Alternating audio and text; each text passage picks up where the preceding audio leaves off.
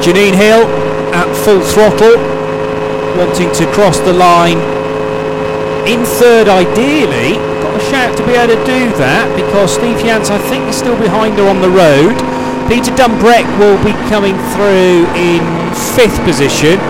But Eduardo Mortara confirmed in second, and he's lost another five seconds on that lap alone. So the gap is now over a minute. It's 1.2 and a half, in fact, one minute two and a half seconds. And Janine Hill, also with some traffic to deal with, a slower Cayman, next to no grip though, turning in at Tiergarten and almost floating her way towards the apex there. Over the line goes Steve Jans first, I beg your pardon. So it is the Audi in third, and then Janine Hill in fourth position. So four, uh, three Mercedes in the top four, but the Audi uh, leading Pro Am in third position. It's a gap of only 4.8 seconds. Yeah, and Janine Hill there, 12 seconds slower on that lap. I did think as she was coming into Tiergarten that she was looking a little bit tentative. Um, but uh, yeah, I just wonder how they're going to continue in the number 23 car because uh, Janine has John Shoffner to hand over to, um, and um, they can't. Well, they could use Fabian Schiller again uh, later on in the race, but of course the problem is if Fabian's going to be getting into the uh, number two car, Dominik Baumann can't do the whole race on his own. Uh, well, he can, but it um, would be surprising if he did. Uh, so Fabian Schiller, I would expect, will be getting into the car next time around. Whether he'll do a single stint though, in order to be able to uh, get back into the other Get Speed car at the end, we'll have to wait and see. But uh, uh, a fascinating um, driver choice um, battle leading into the last uh, second half of the race um, for Get Performance. First and fourth they are at the moment. First and second they were earlier on.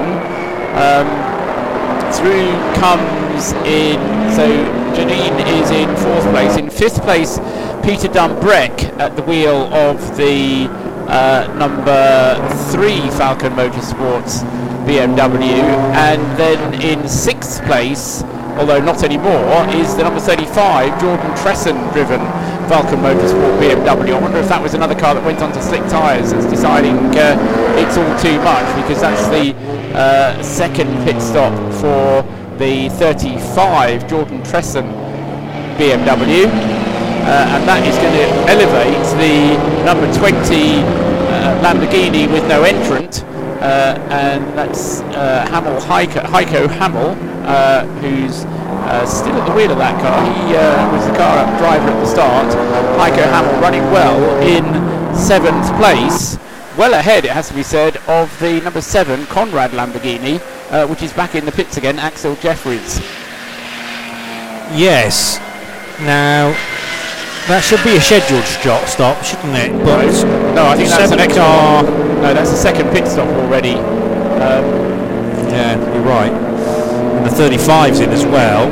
I think they're both switching from slicks to wets. A message came up on the screen a few moments ago saying headlights on um, in order to, um, because of the weather being so bad, um, it's uh, not night time in the Nürburgring, but uh, it's dark enough that, uh, as you said earlier on, Johnny, the marshals need to see the cars. Yeah. So Axel Jeffries being waved on his way out of the pits, and that, as I say, is the second pit stop for the Konrad Lamborghini.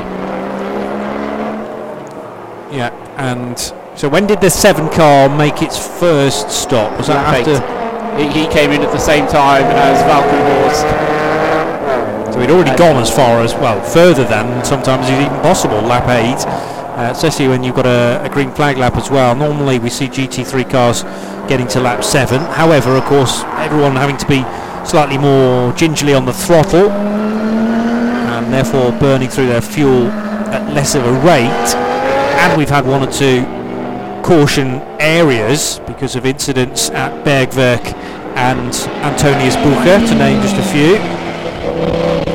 So the 7 Lamborghini Huracan with its 5.2 litre V10 engine heads out of the cut through on the Grand Prix Strecke. And Michele Di Martino, I noticed now at the wheel of that car. So Jeffries brought it in. I think. And He Di did. Martino took it out. So Yes. they have actually done a driver change then as well. And likewise, 35 doing a driver change with Hunter Abbott taking the 35 car over.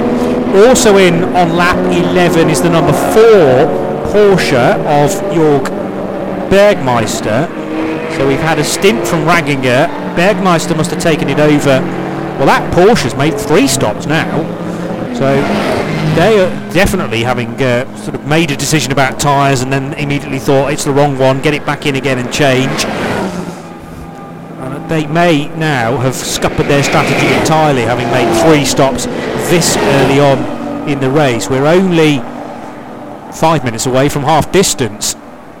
Normally at this point, cars will have made just one stop, looking to make their second in the next 10 to 15 minutes.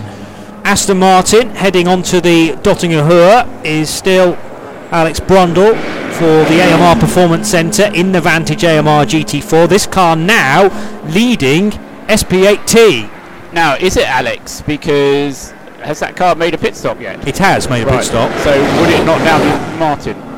Um, that assumes that they weren't just doing double stints, uh, and I could probably find that out via social media. But I haven't had a message from anybody Right. that has messaged me so far. There's there's something wrong with that car, and it neatly goes onto the grass there, weaving from side to side. I wonder if they're out of fuel um, because it was weaving to side to side on the straight, but then trying to give it a little weave as well as he was coming into Tiergarten. Uh, he used the opportunity to come into the pits then, so it's not a, a refueling issue, but the Aston Martin there.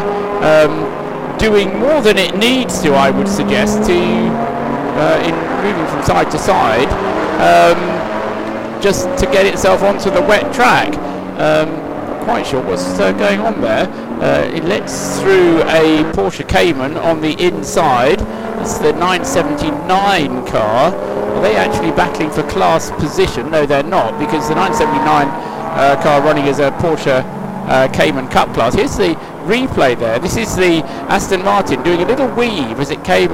Actually, no, it wasn't. It was losing control because he hit the curb um, and kicking up the dust as he went onto the um, grass up the not the kicking up the dust, kicking up the mud as he went onto the grass on the left-hand side, coming into the Tiergarten chicane.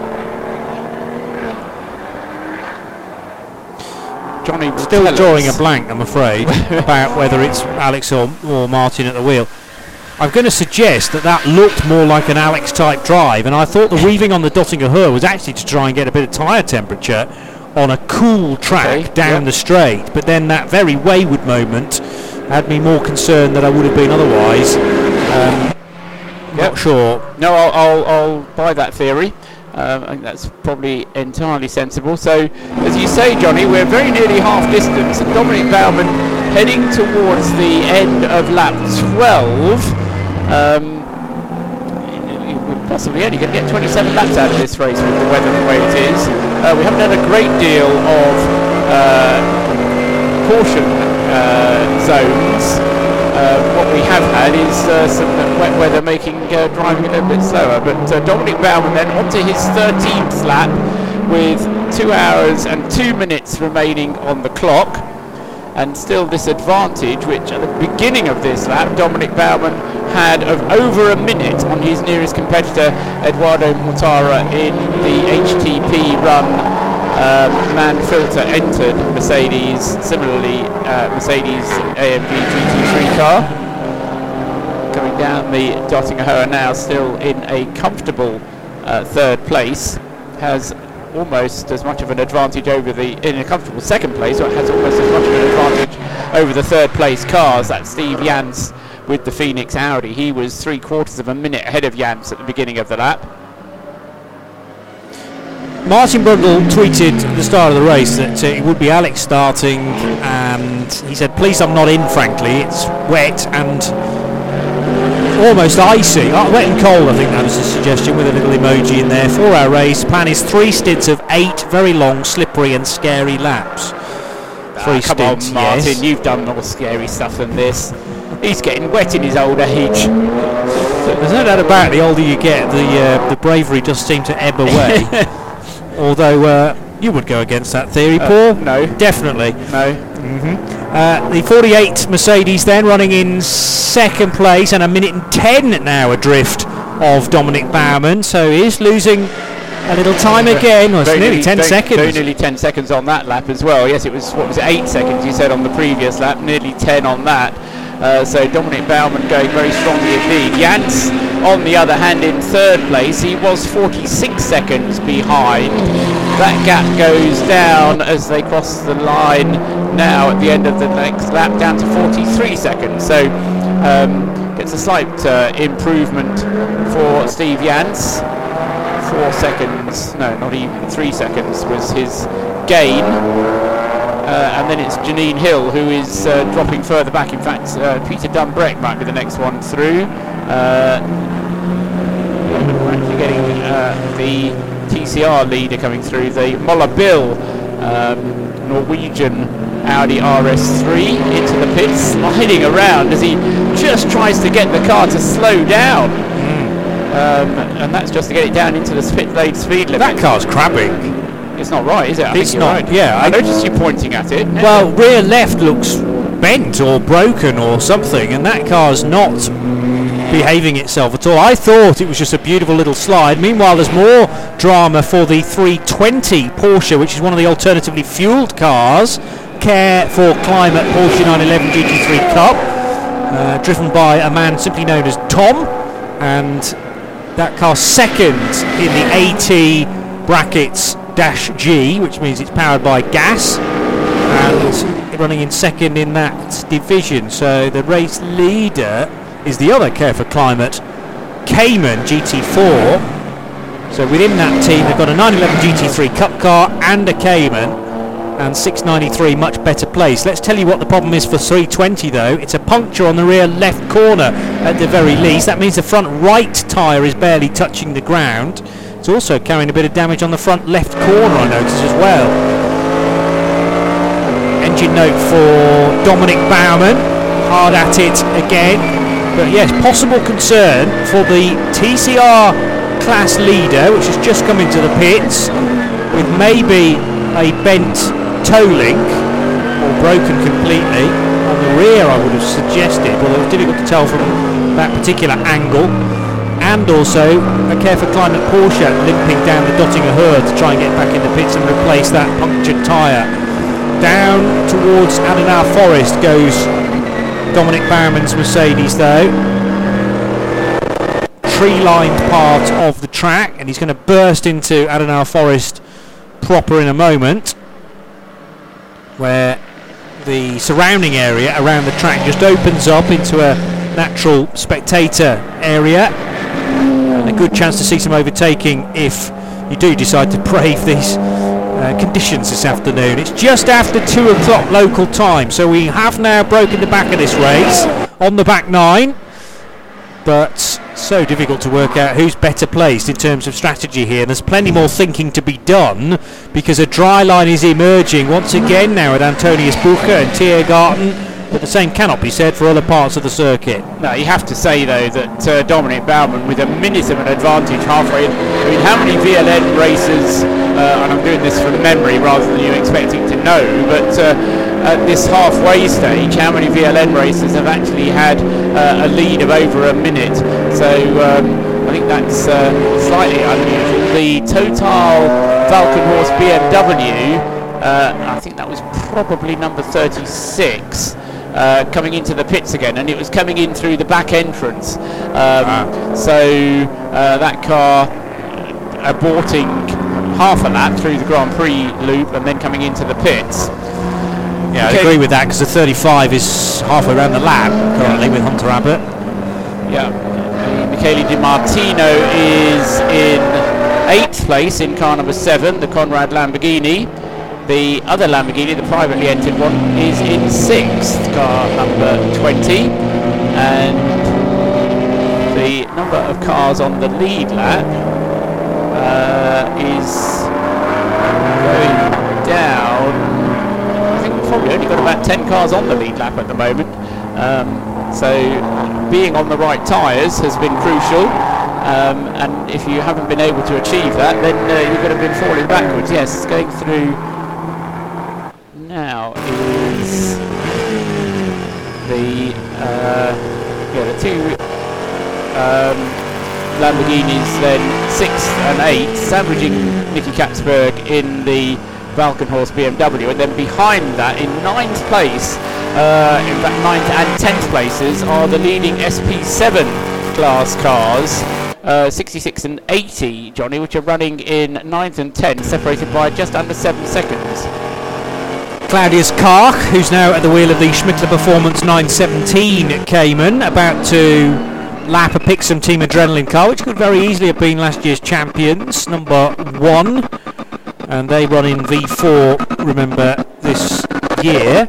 Car number one, how is that doing? Uh, leading its class, in fact. So, what do you say, 23 V4 cars in the entry. Certainly they were on the initial entry list. Let's just see how many started. 21. Uh, yeah, no advance on 21, so we've lost a couple. And in fact, the 21st position V4 car is currently in the pits and possibly has been there for some time now. Don Baumann heading now through. This is the latter portion of the lap in the longest sector. So Brünnchen, Pflanzgarten, and now about to head towards the Stefan Stefan Bellof S with Schwalbenschwanz away in the distance, able to cope with a couple of back markers just before then this crucial run through the S itself and then get onto the concrete into the Kleiner Carousel. And the uh, the wiper on the Mercedes has almost stopped. Uh, whether it's uh, clever enough to be one of these automatic ones which uh, uh, senses rain, or whether it's uh, dependent on the switch that Dominik uses, I don't know. But the certainly he's not using the wiper to such an extent as he was earlier on. All the leading cars on wet tyres, but coming up to the point where a second pit stop is feasible.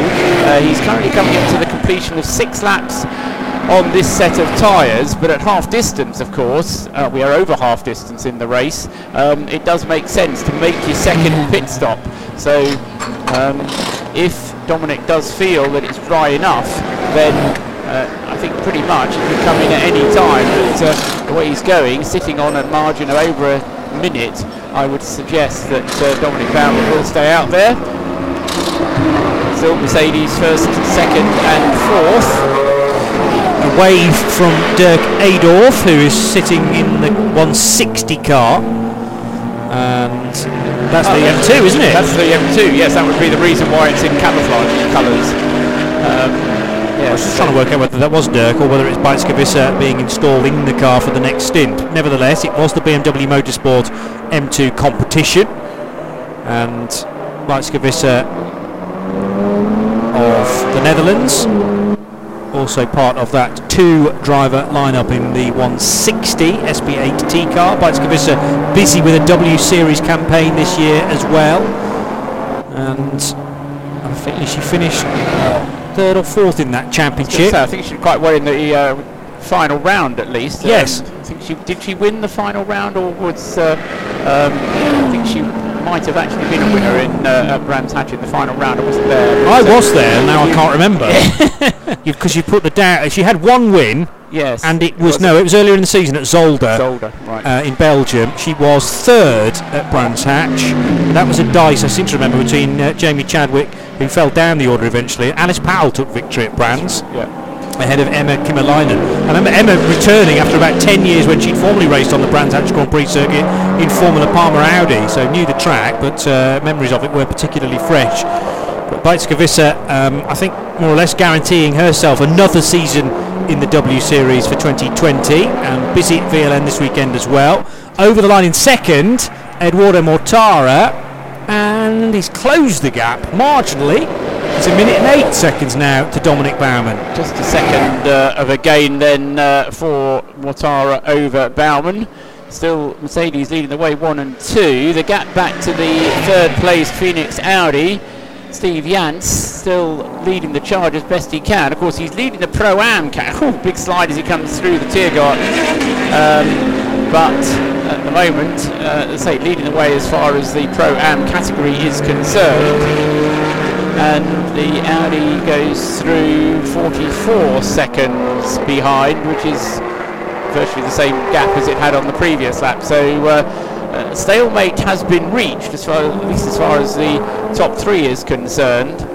Uh, Janine Hill, uh, we'll see how much longer Janine actually stays out, whether she'll decide to come in either on this or the next lap to hand the car over to uh, John Shoffner. Uh, the car came in, you remember Fabian Schiller brought the car in after just six laps Oh, of its first stint. is this a problem for the number 156 Aston Martin? Hazard lights flashing. It looks to be down on the front end, I would suggest.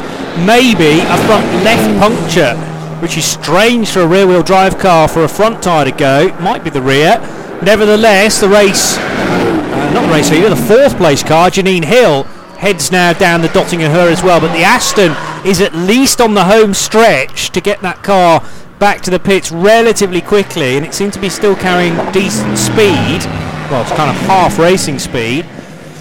We'll see whether that car then can make it back. Bearing in mind, it has now slipped to second position in class. So, where did this problem hit? The front left, I agree, is uh, down a little bit. I just wonder if he's bashed a curb somewhere. It's possible. Uh, It, I would suggest it hit in the middle sector because a, a sector that would normally take two and a half minutes is taking closer to four, and the very long sector six and a half minutes.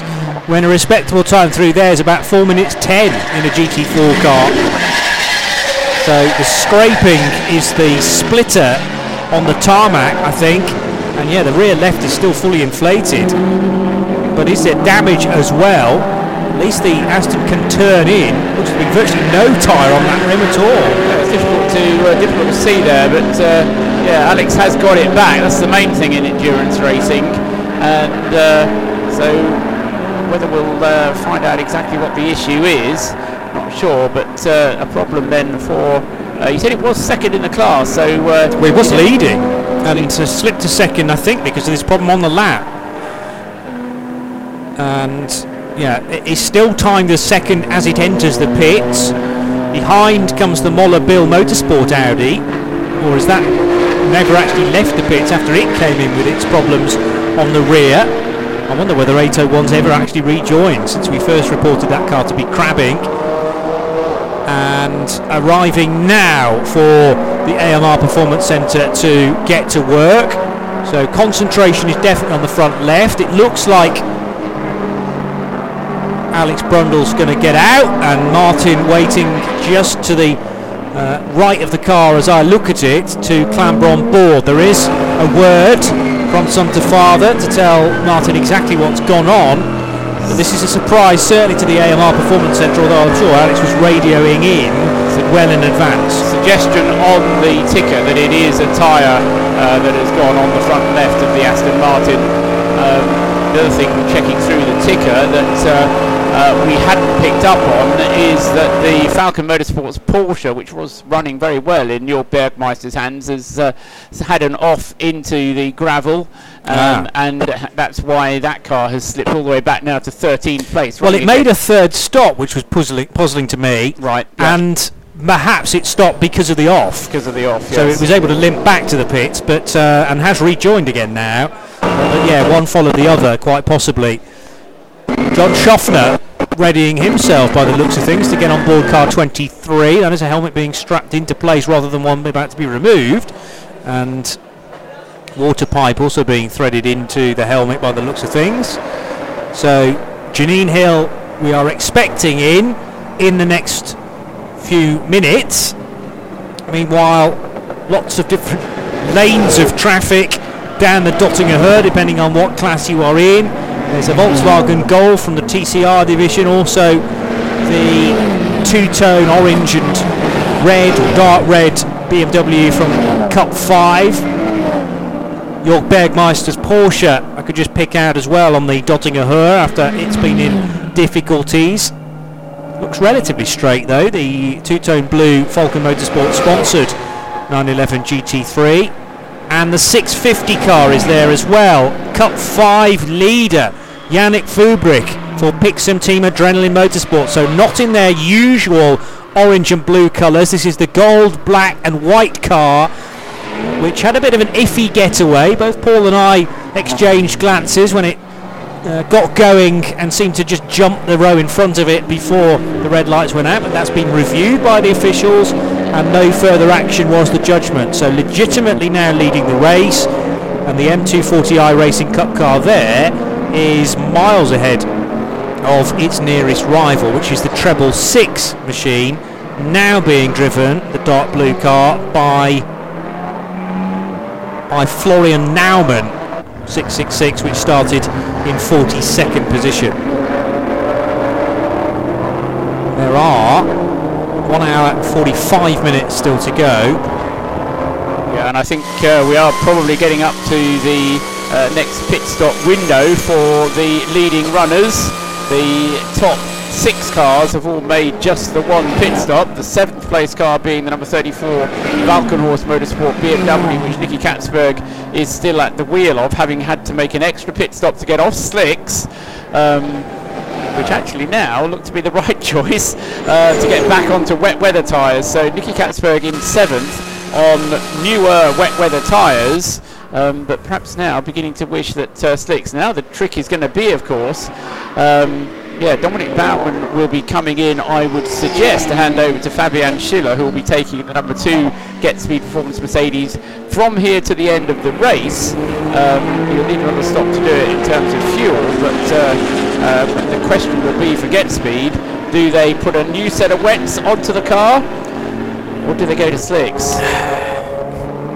These are this is one of the rare occasions where, because normally the rule is you go with whatever the weather's doing right now, but because the stint is pretty long around this place, eight laps, the 57 car struggles to stop into the first corner. It isn't going to stop in time for the edge of the track. Splishes and splashes its way back onto the circuit. The 57 car, which is third in SP7, a class led by the 66 ACV Motorsport Club Porsche 911. It's a class entirely for 911 GT3 Cup cars, whether they be of the MR variety or not.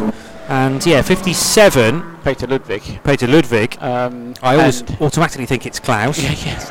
Um, but um, yes, I mean the, uh, the, the the problem with the Cup car is that it's not got uh, ABS, so uh, it, it is more difficult, if you will, to stop. Yeah. Um, and I had a long conversation with J.M. Littman recently about uh, driving the uh, the Cup car, and uh, he thought, oh yeah, it'd be great driving a, uh, a Porsche Cup car, but he says it's one of the most difficult cars you can choose to drive, and uh, it's uh, yeah, it does require uh, an awful lot of sensitivity. You can't just get in and be quick and be aggressive. You've got to be very sensitive with it as well. And uh, I think that's what uh, Peter Ludwig was discovering on that lap.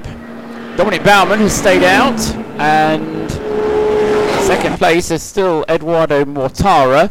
Uh, they came in on the same lap last time around. They came in after seven laps. They're currently coming up to the end of lap 14.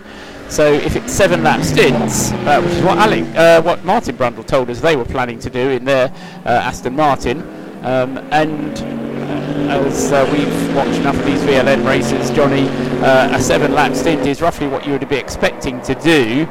The car will do eight on a tank full. Um, and indeed, the AM class Lamborghini did nine, I seem to remember, on its first lap out there. Um, so Mortara goes through, loses more time on that lap though, another four, uh, in fact over six seconds lost on that lap. The gap was went down to 1 minute 08 uh, going out on that last lap, Eduardo Mortara to 1 minute 14. And that makes me think that there's a possibility that uh, Steve Jans with the Phoenix Audi may be in a position to have closed the gap on this lap out of the Tiergarten onto the start finish line then for the number 5 blue Phoenix Racing Audi R8 LMS GT3 and he crosses the line 43 seconds behind. So yes half a second quicker um, than Mortara ahead of him. Peter Dumbreck uh, behind uh, is still actually j- just come now onto the Dottinger Höhe. So uh, Peter Dumbreck is going to be about a minute or so behind in the uh, BMW, the first of the BMWs, the Falken Motorsports car. And having said that uh, rear engines may be the way to go in this race, um, well, we've got two of them in the top six. Um, but uh, Mercedes, Mercedes 1 2, Audi third, BMW M6 in fourth place, another BMW, another Mercedes in fifth, and then the private Lamborghini Huracan in sixth place. Hopping and jumping its way then through uh, Tiergarten is the number three BMW, and Paul says Peter Dumbreck at the wheel of this, about to cross the line in fourth position. Then expecting Janine Hill and uh, Heiko Hammel. And Janine can't be very far away from another stop for the 23 car because John Shoffner quite clearly was getting ready to take that car over. Virtually three abreast as the Lamborghini number 20 is being caught by Janine Hill in the number 23 car. Is it the 20 car that's just got by 23 in fact? And whipping by the two of them on the right hand side is Catsburg in the dark blue BMW number 34. Got the Schmickler Performance Merce- uh, Porsche just up ahead, which is the 917 car. That machine third, with Kach still at the wheel of that, and they're having to go very slowly indeed into Tiergarten. No opportunity to get up alongside the Cayman because it's got good straight line speed. How many pit callers are we going to have here then? Just the one, and it is Janine Hill with Catsburg staying out and the number 20 Lamborghini staying out of uh, Heiko Hammel. So Hammel sixth, but Janine Hill from well seventh place ultimately. She was running as high as fourth though. Yeah, she was fifth on the lap before, was overtaken a couple of laps ago by Peter Dumbreck. Yeah, okay, so Dumbreck came through in fourth, yes, and uh, Janine Hill, if she'd stayed out, would have been but behind Catsburg and Hammel anyway because they just managed to get by on the Dottinger Höhe. But it'll be Ginny Hill to John Shoffner. Meanwhile, Danny Brink at the wheel of the number one V4 class BMW, again having to seesaw at the wheel and deal with slowing the car and also, well, trying to scrub speed off by seesawing at the wheel a little bit and doing the Scandinavian flick rally driving, driving style to get the rotation necessary into the first corner. Very much downhill on the approach. You've already gone through a slight right hand kink as well to then line the car up for turn one proper. Talk about this place having 170 corners. I'm never sure whether that very slight right-hand kink at the end of the main straight is ever counted there, but it's definitely a change of direction and a real struggle to find any grip on the exit of the Mercedes arena for this short, sharp run towards the cut-through, which again is far from flat. You're having to deal with much un- undulation. It's downhill and then a slight rise out of the cut-through hairpin, and Danny Brink with another V4 car to have to deal with just up ahead by the looks of things. The 734 car, which is 19th place in his class.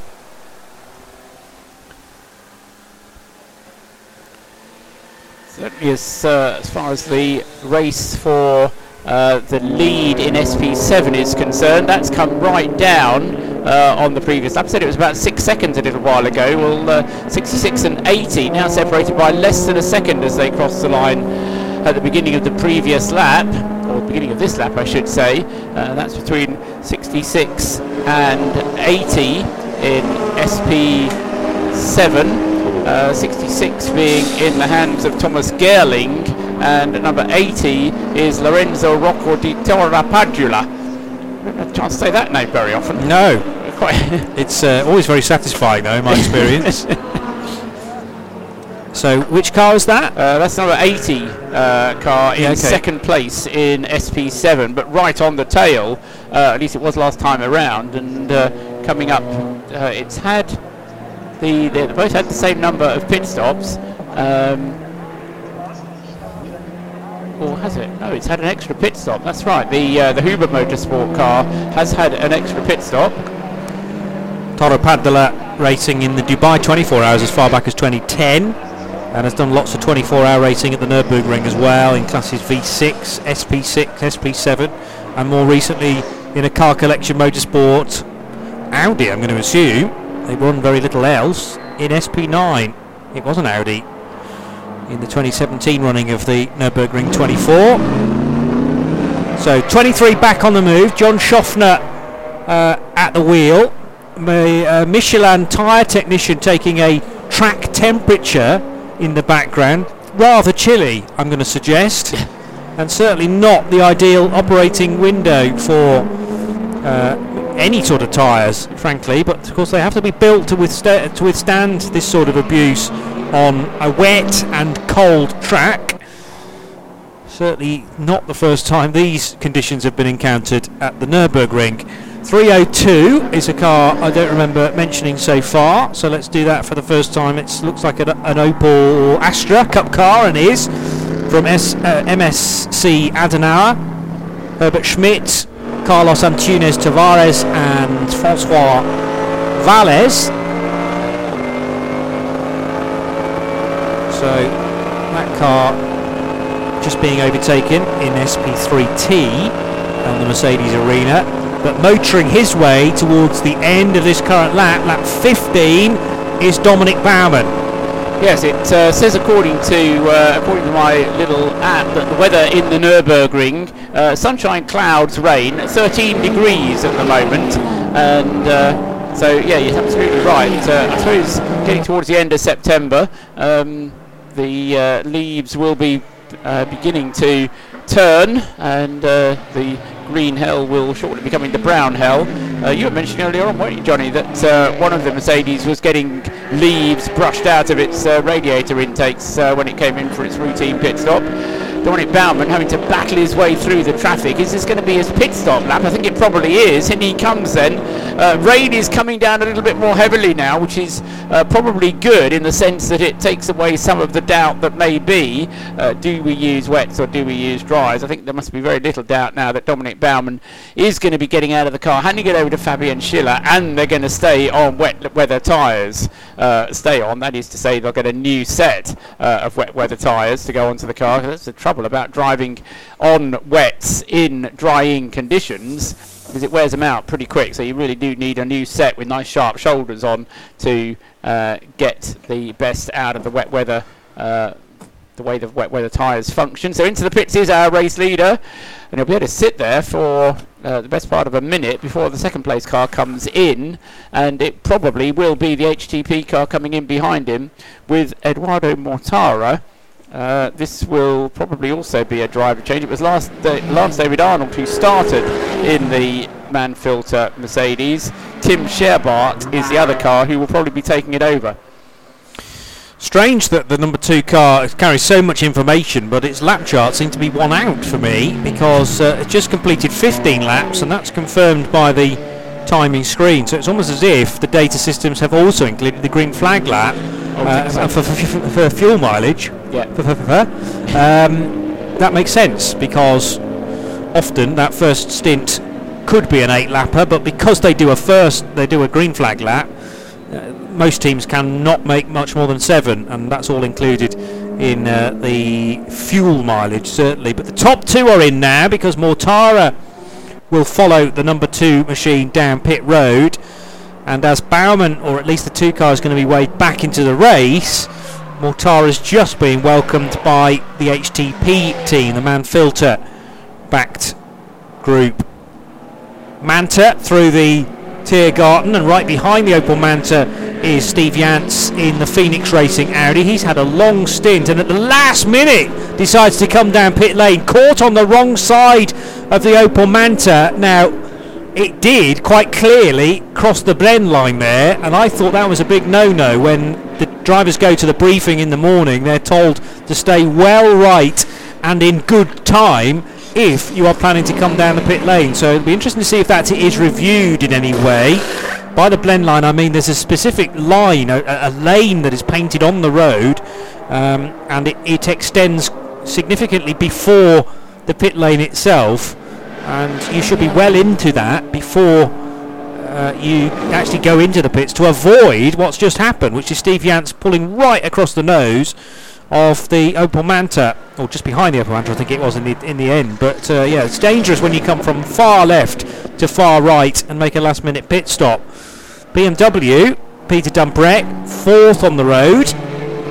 is going to thread his way through Tiergarten and stay out.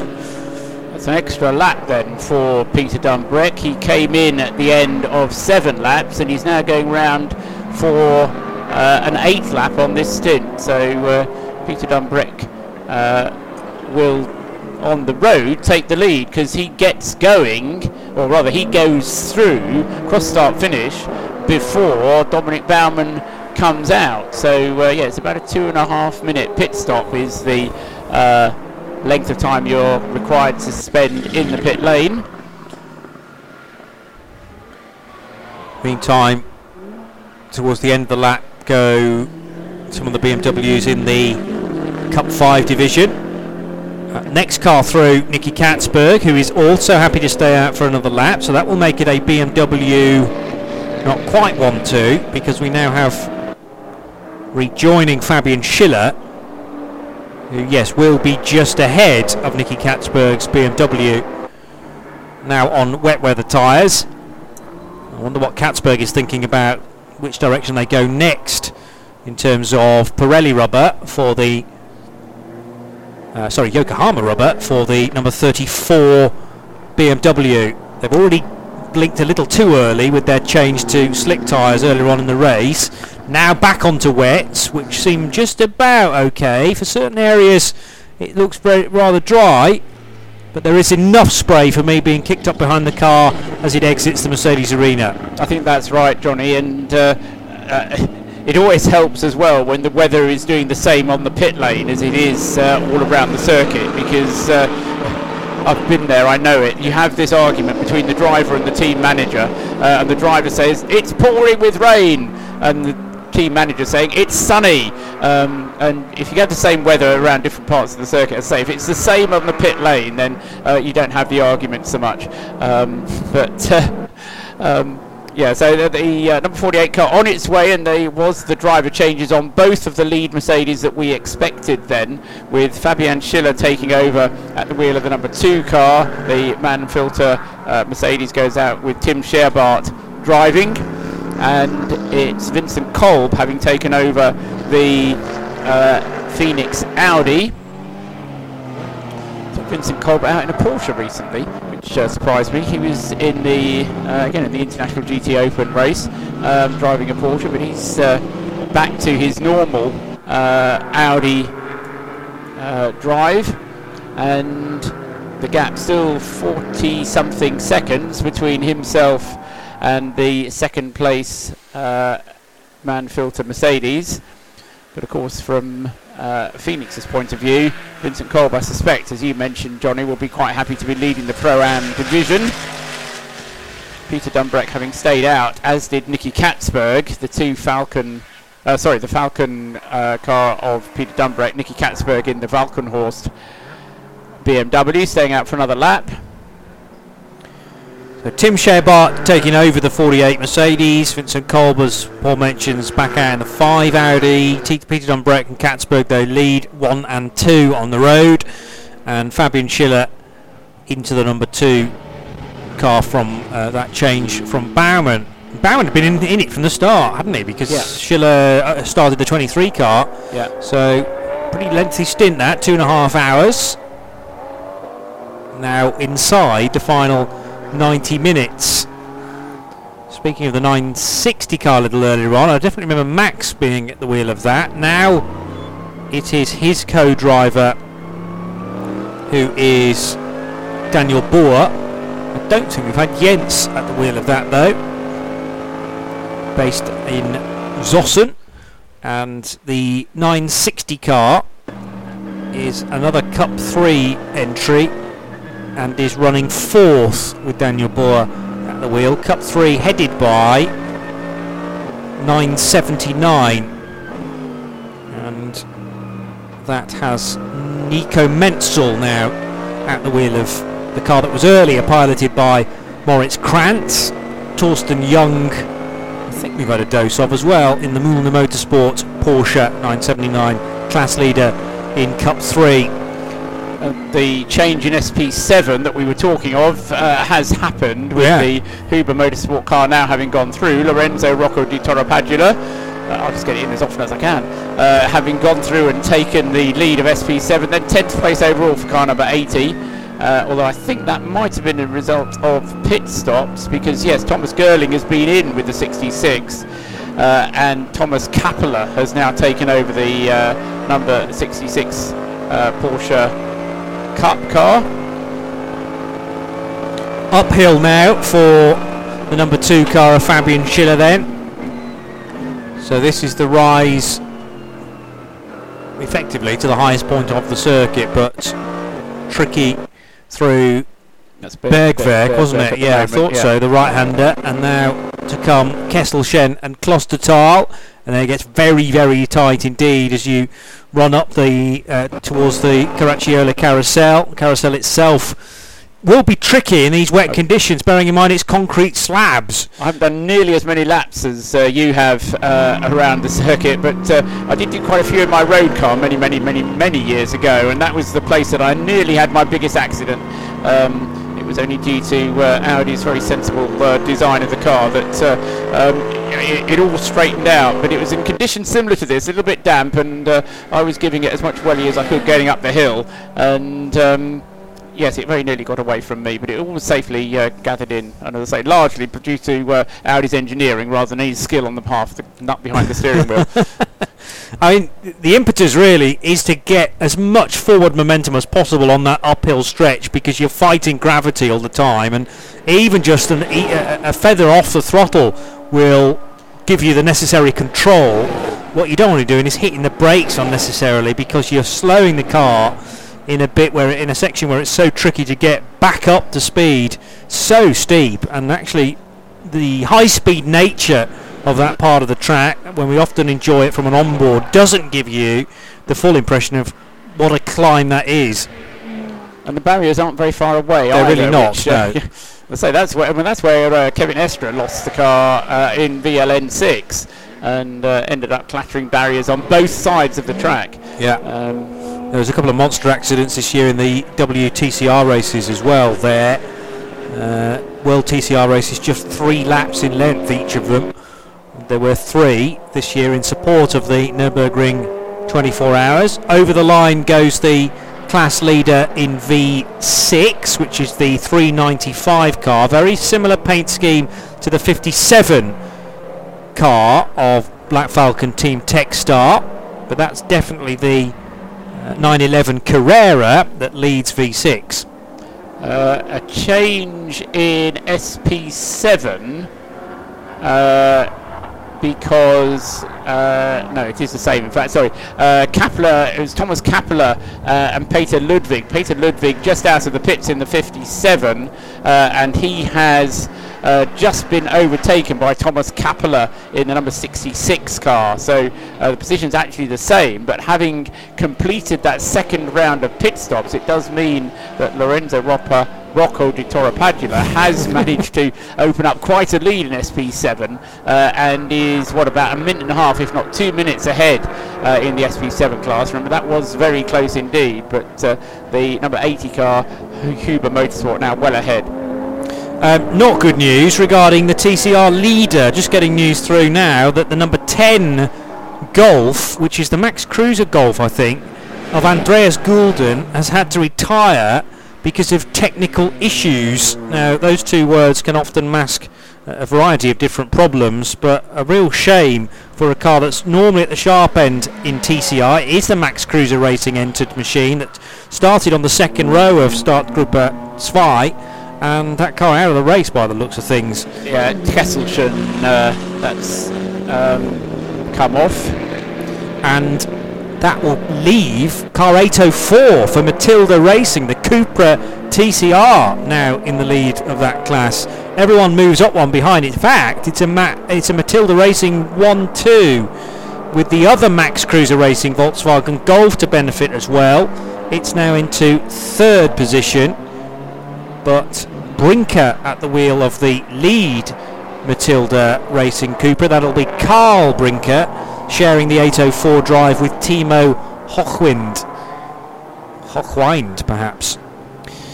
So yes, all change there in TCR. In Cup X, it's funnily enough, a Teichmann Racing X-Bow that leads the way because they've all been entered by that same team. But the best placed of the, te- the KTM X-Bows is oh, 929's in the pits and may well have been there for some time. 930 yeah. leads the way, and now by miles. yeah, by a very decent chunk indeed. Has the Since other one 16 been in place overall? The uh, number 19, uh, 930 car. Has the other one been in strife as well? Then that's had three pit stops so far, and the third of the three KTM X-Bows in the pits, and I think it's been there for a while. So yeah, so Georg Griesemann, uh, the only one who's still running uh, untroubled in the uh, Cup X X-Bow, um, in 16th place overall. Um, Mm. Saw a rather exciting new KTM last time uh, Radio Show Limited were on the road at uh, Barcelona. The uh, the GTX cross, uh, sorry, the GTX, the KTM GTX, um, bigger, better in every way, really. Right. And and it was also extremely reliable over the 24 hours. So uh, uh, had a good run.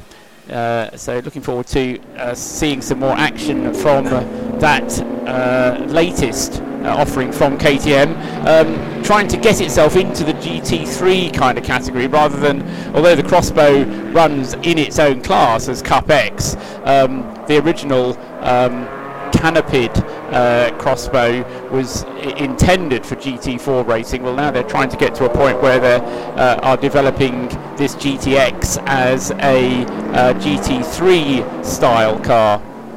Any information offered about the, the powertrain? Because It's, it's still a the Audi? five, no, it's a five-cylinder engine, Oh, right. uh, as opposed to the four-cylinder uh, engine in the X-Bow.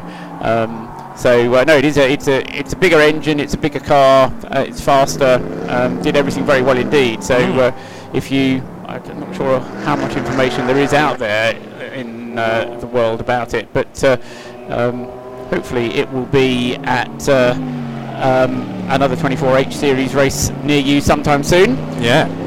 New calendar announced this week for the 24H series, which uh, means a lot of changes, namely the first race, which no longer uh, will be at Mugello, but will move to Monza. A lot of people very excited about that. And also, well, an interesting race meeting potentially next July, uh, where it would appear Creventic and the 24H series will be on the same bill as a VLN race.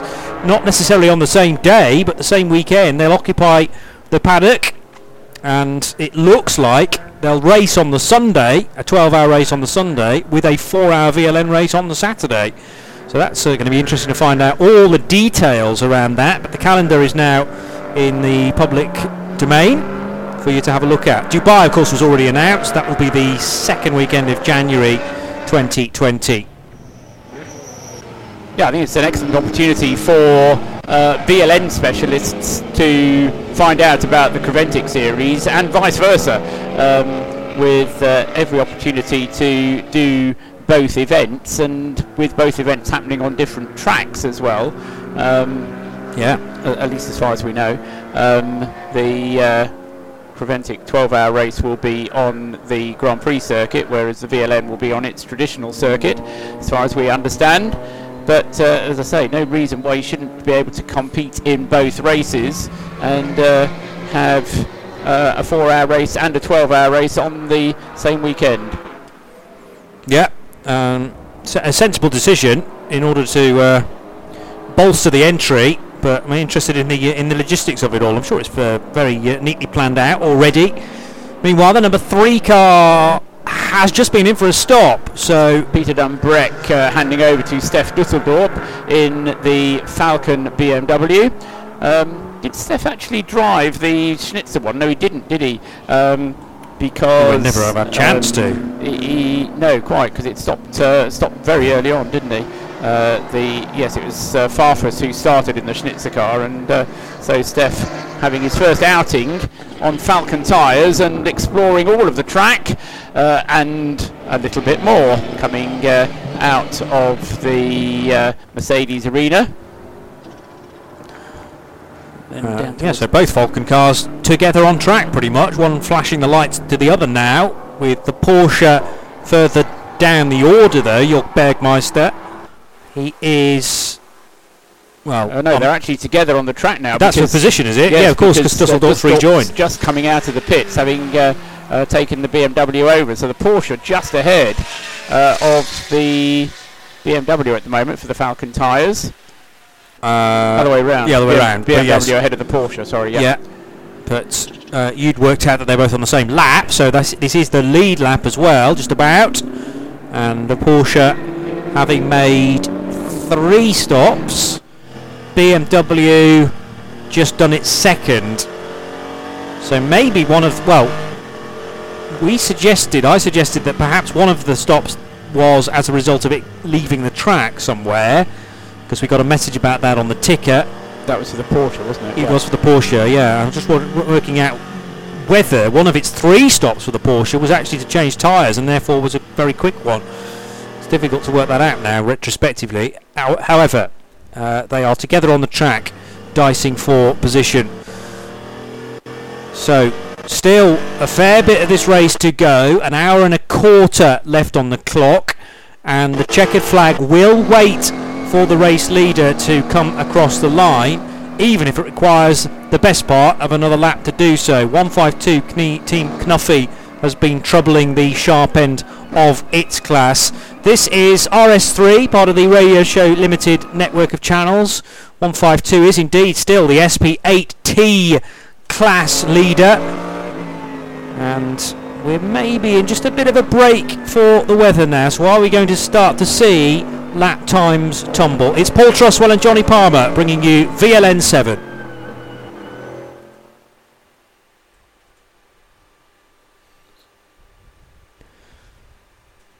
So drier in certain areas, but um, certainly not others. And we're going to um, reach that point again where uh, where the hangover, if you pardon the pun, of both trees, but also the slightly delayed reaction where a wet surface um, becomes drier, but not beneath the trees at the same rate as the open areas of the circuit, at Adenauer Forst, for example, and also down the Dottinger Höhe. That does seem to dry quite quickly, maybe because drainage is just better on the straight.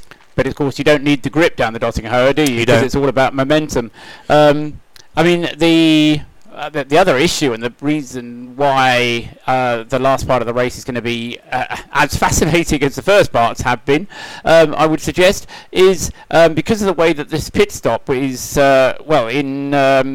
Uh, three minutes time isn't it? We're going to get into the last hour and 10 minutes. The pit stop length depends on the length of time to the end of the race. So really it makes no sense at all to try and get yourself onto the right tyre early on because you're going to need to have a long pit stop if you do that. So you really want to push on and push on and push on as much as you possibly can in the uh, on the tyres that you're currently on in this final phase of the race because every extra lap you can do uh, means a shorter pit stop. Now, obviously, if you're going to lose time, uh, that's all well and good. You know, you do want your pit stop, but otherwise, um, you know, you really are going to pay a penalty if you come in too early. So, uh, I mean, you have to say at this point, the uh, advantage still very much with the Get Speed Performance Mercedes, the number two car.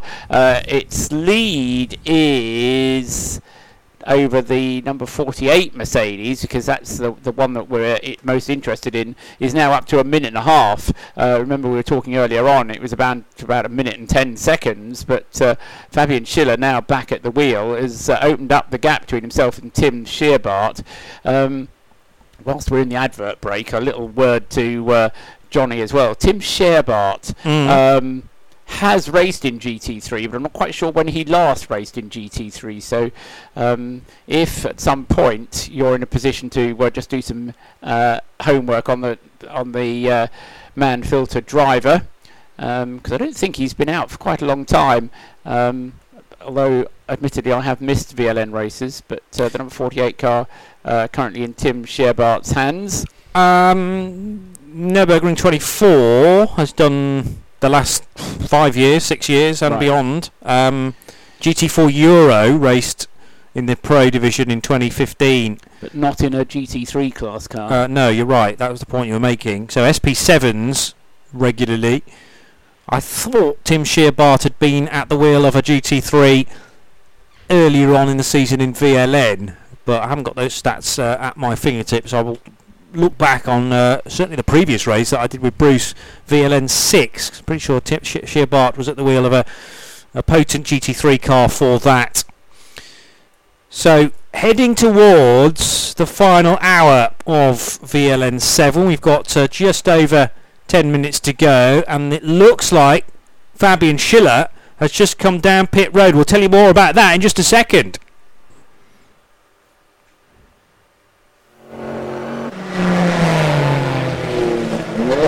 The Avia BMW M4 down the gears and into Tiergarten. But what about Fabian Schiller, who's come into the pits rather unexpectedly, Paul Truswell? I, am extremely confused now because the message saying he's left the pits actually came before the message saying he entered the pits. Um, so it must have been um, either a drive-through penalty um, or a mistaken call to the pits because he spent no time at all in the pits as far as I can work out. Um, but and he'll maintain the lead through that because he's gone through uh, in the lead of the race, but a much reduced lead for uh, Fabian Schiller then, and he's just completed sector one uh, in a time around about 20 seconds, not even 18 seconds longer uh, than he would normally complete sector one. So that's the uh, time down the pit lane. And now he heads out onto the Nordschleife. Um, but as I say, whether he uh, wanted to come in for slick tyres and they told him no, no, no, stay out uh, we did get a message that there was a slow zone at Tiergarten. Um, I think that has now been cleared.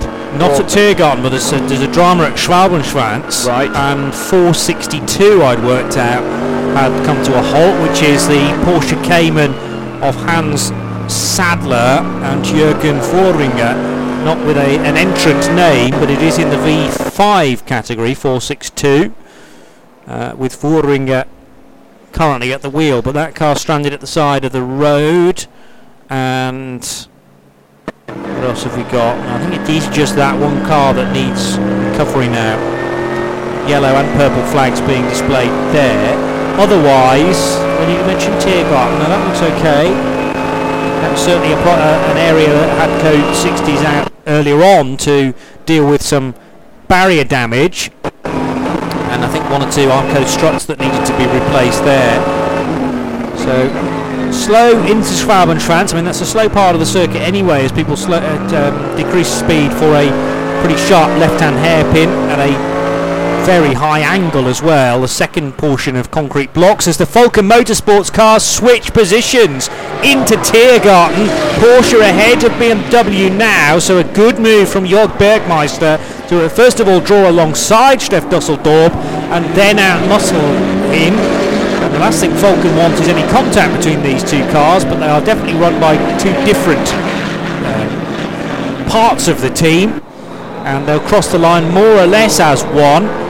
So they are dicing for. So BMW maybe has a think about a move up the inside to repay the favour on Bergmeister. That's not going to happen.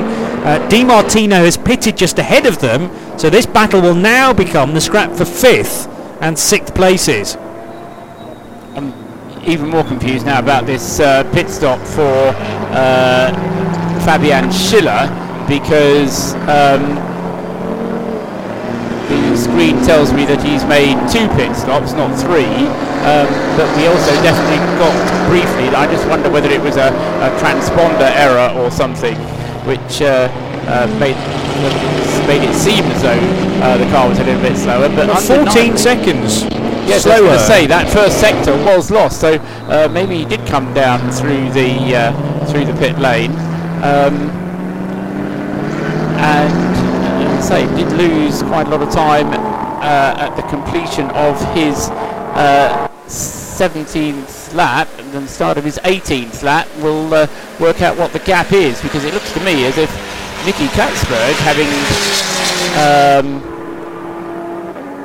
and that's also wrong isn't it? Because Nicky Catsburg has had three pit stops as well um, because Nicky came in for an extra pit stop for fuel. No, he hasn't had his third pit stop yet. So Nicky Catsburg is 30 seconds behind in the Walkenhorst BMW. but he's due another pit stop.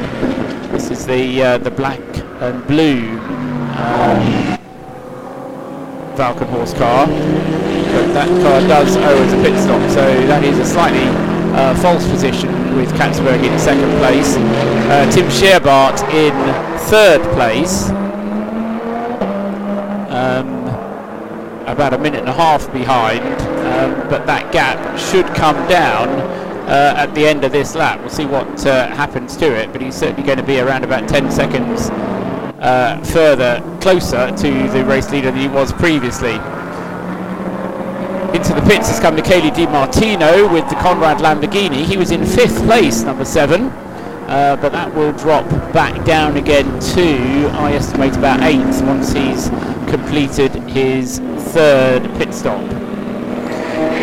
So Fabian Schiller leading, but I reckon not by 32 seconds any longer because he did a drive-through penalty, what we think was a drive-through, cost him 16 seconds on Catsburg, and therefore Catsburg's going to be a lot, lot closer now. Uh, it was a stop and go penalty. Uh, stop go, right. Uh, for the number two car, uh, and he also had a off-track excursion in Adenauer Forst, uh, and that was just after his uh, uh, pit stop penalty. So uh, everything not quite going his way. No. But uh, so that's the uh, the story for the number two car. It was a, uh, a stop and go. We did see it come in. Um, still leads the race. Um, but by less of a margin, although as you say, Johnny, uh, the Nicky Catsburg car will be into the pits very shortly. So the gap we really should be monitoring is that back to the number 48 HTP Mercedes. On the graphic at least, it's the 48 Mercedes in third, Tim Scheerbarth taking that over, we reported that at the time. The fourth place car is the Audi of Vincent Kolb that he shares with Steve Jans. Axel Jeffries fifth for the Lamborghini Huracan. Jorg Bergmeister's just overtaken Stef Dusseldorp into Tiergarten. The two Falken Motorsport cars were side by side. Dieter Schmidtmann's Lamborghini Huracan is in eighth place ahead of the 35 BMW of Hunter Abbott from Walkenhorst Motorsport. And then John Shoffner in the Get Speed Performance Mercedes number 23. Former race leader, of course, when it was in the hands of Fabian Schiller, who is now the race leader again, but in a different car, car number two. And he is rapidly approaching Pflanzgarten, the Stefan Bellof S, and then into double waved yellows initially, then a code 120, and I wonder what sort of work is taking place at Schwalbenschwanz and how far we are away from things being cleared up here. I think again it's probably down to barrier repairs at this point. Although there is a rescue unit on the scene and in fact it's still a car in the barrier I think that is still being dealt with. That will be the Porsche that I mentioned at the time and other things going on there as well. So we obviously allow the medics all the time that they need before we worry about things like uh, motor racing again. The good thing about the Nürburgring Nordschleife is that you can rate on all the other parts of the circuit and Fabian Schiller once he's through the incident zone can start to pick up the pace once again. Catching a glimpse for the first time of the Ferrari 458 on the Dottinger Höhe of Kohlhaas. That car is still leading SP8 by the way. The Ferrari uh, that is shared between Christian Kohlhaas and Stefan Koller. It's the former at the wheel of 139 and leading SP8 from the the 8Ts aren't obviously in the same class, so looking all the way down to. Ooh, that's not easy to pick out. Bear with me a moment. Ferrari, yes, leading the way. Then it's the Lexus. Koyama taking that car over during the last stop, I think. The Lexus RCF, car 135. Fabian Schiller just going past the Ferrari as they came through the Tiergarten that time. Schiller goes through, completes his 18th lap, uh, and that was a 9 minute 49 for him. Now, uh, admittedly, there's various uh, uh slow zones out on the circuit, but uh, nevertheless, um, as I say, that's partly as a result of the stop and go penalty, uh, and also partly as a result of Fabian having been off into the gravel at Adenauer Forest on that lap. And into the pits comes second place car number 34, Nicky Catsburg's Falcon Horse Motorsport BMW. Uh, this should be uh, for a driver change, I would think, and it should be David Pittard taking it over for the third stint. Uh, but with just an hour of the race remaining, David should be able to take the car all the way through to the checkered flag from here. And um, the car itself, the 34 BMW, will now slip down to probably fifth, sixth place or so. Um,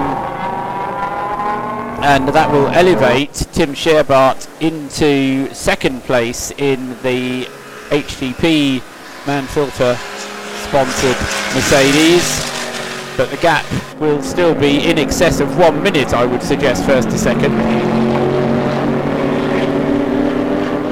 And interestingly, the gap at the line between the first and the then second place car, Catsburg since pitted, but it only came down by five seconds. But that's because uh, the, the, the stop go for Schiller, I presume, will have been served at the penalty box at the start of the pit lane rather than uh, the team's box. So it will have been delayed then crossing the timing loop, which is about halfway down the pit lane. Whereas the BMW's pit stop, pit stall, is after said timing loop. So doesn't really represent the the gaps. It would have been nice to have known to have hand timed uh, the, the, distance between Schiller's Mercedes and the BMW number 34 as they entered, for example, Tiergarten, because I think it would have been pretty close actually. it would have been about between 15 and 20 yeah. seconds, I would think. So the gap would have been sliced in half because of Schiller's stop-go penalty.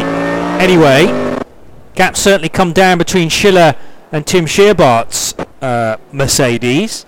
Vincent Kolb still on the lead lap and is about to cross the line having negotiated uh, Dottinger the long, long straight that leads into Tiergarten and Hohenrain to complete the lap. Uh, why is...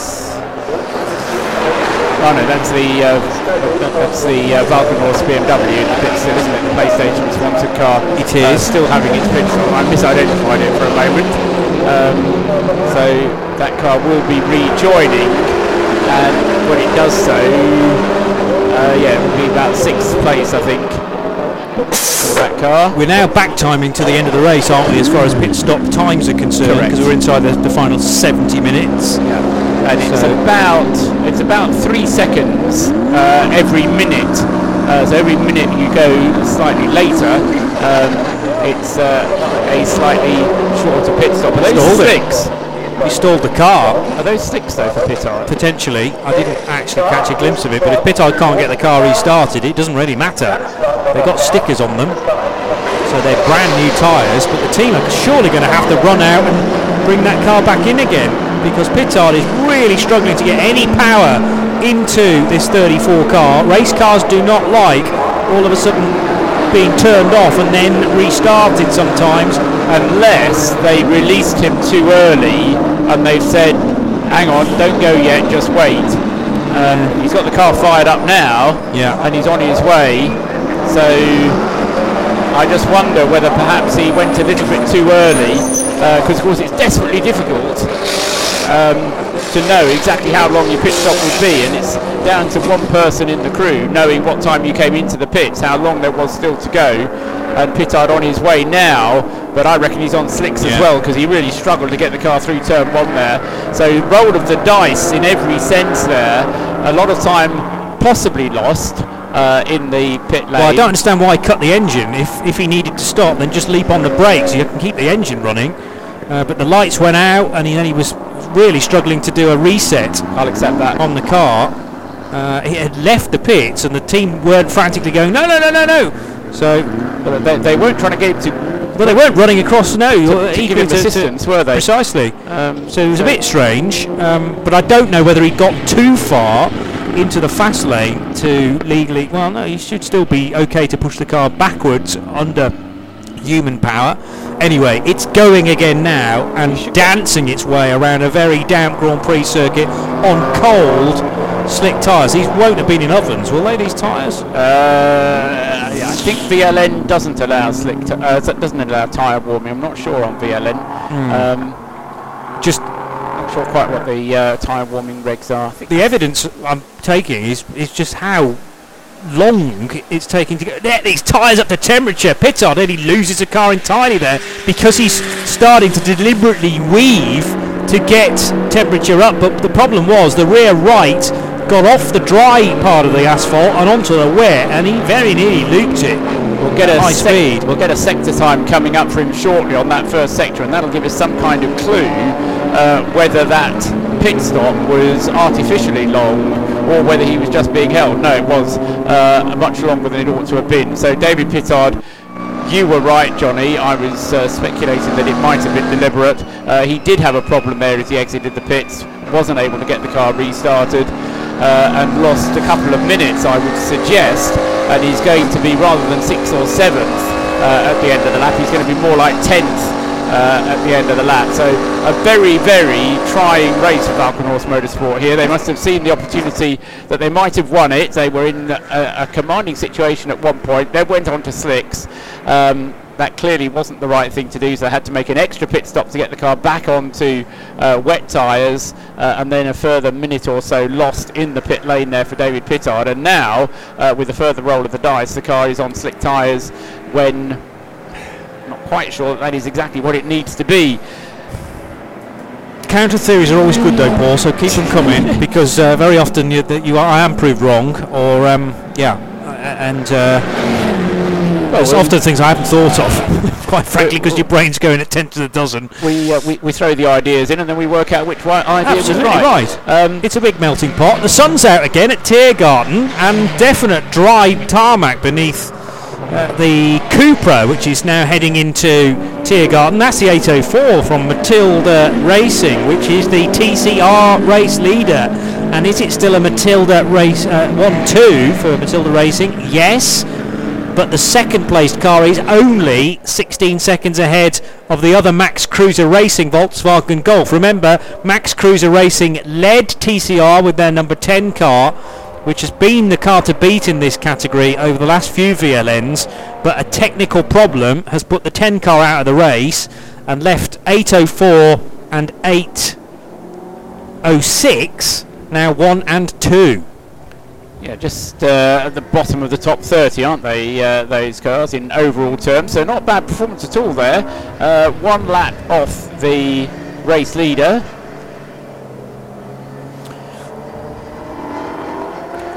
Uh, TCR car class uh, getting greater support uh, in the VLN and another opportunity for crossover, I suppose, come next July. Uh, running TC. Oh, he's going off the track as well uh, as he gets down to the cut through. Um, at uh, halfway through the uh, Grand Prix loop, makes the Grand Prix loop very much shorter for VLN races than it is for uh, the Nürburgring 24 hours, for example, or for Grand Prix circuit use uh, at the Nürburgring. Actually, having said the 10 cars retirement, it is being shown on a lap currently, but what I don't know is whether it's been stranded in the fourth sector for several minutes now, i.e., almost an hour and more. Uh, the other TCR car that was leading for a long time, the Møller Bil Motorsport Audi RS3, is in the pits and out of the race, car 801, I'm afraid to say. So a little bit of a race of attrition in that respect. 804, again, not very close to the apex as it turns left on off the Grand Prix Strecke and onto the Hatzenbach one more time. So that may ba- well be very second-hand tyres. Cup 3 race leader into the pit lane with Nico Menzel at the wheel of 979 for Muma Motorsport. Yes, that car having uh, gone extremely strongly. It was in 11th place overall, um, with, uh, as you say, leading Cup 3. I don't think it's going to end up uh, being best of the rest. I think Cup se- uh, SP7 is going to be best of the rest. Uh, the Huber Motorsport car has uh, now established itself once again at the head of the field.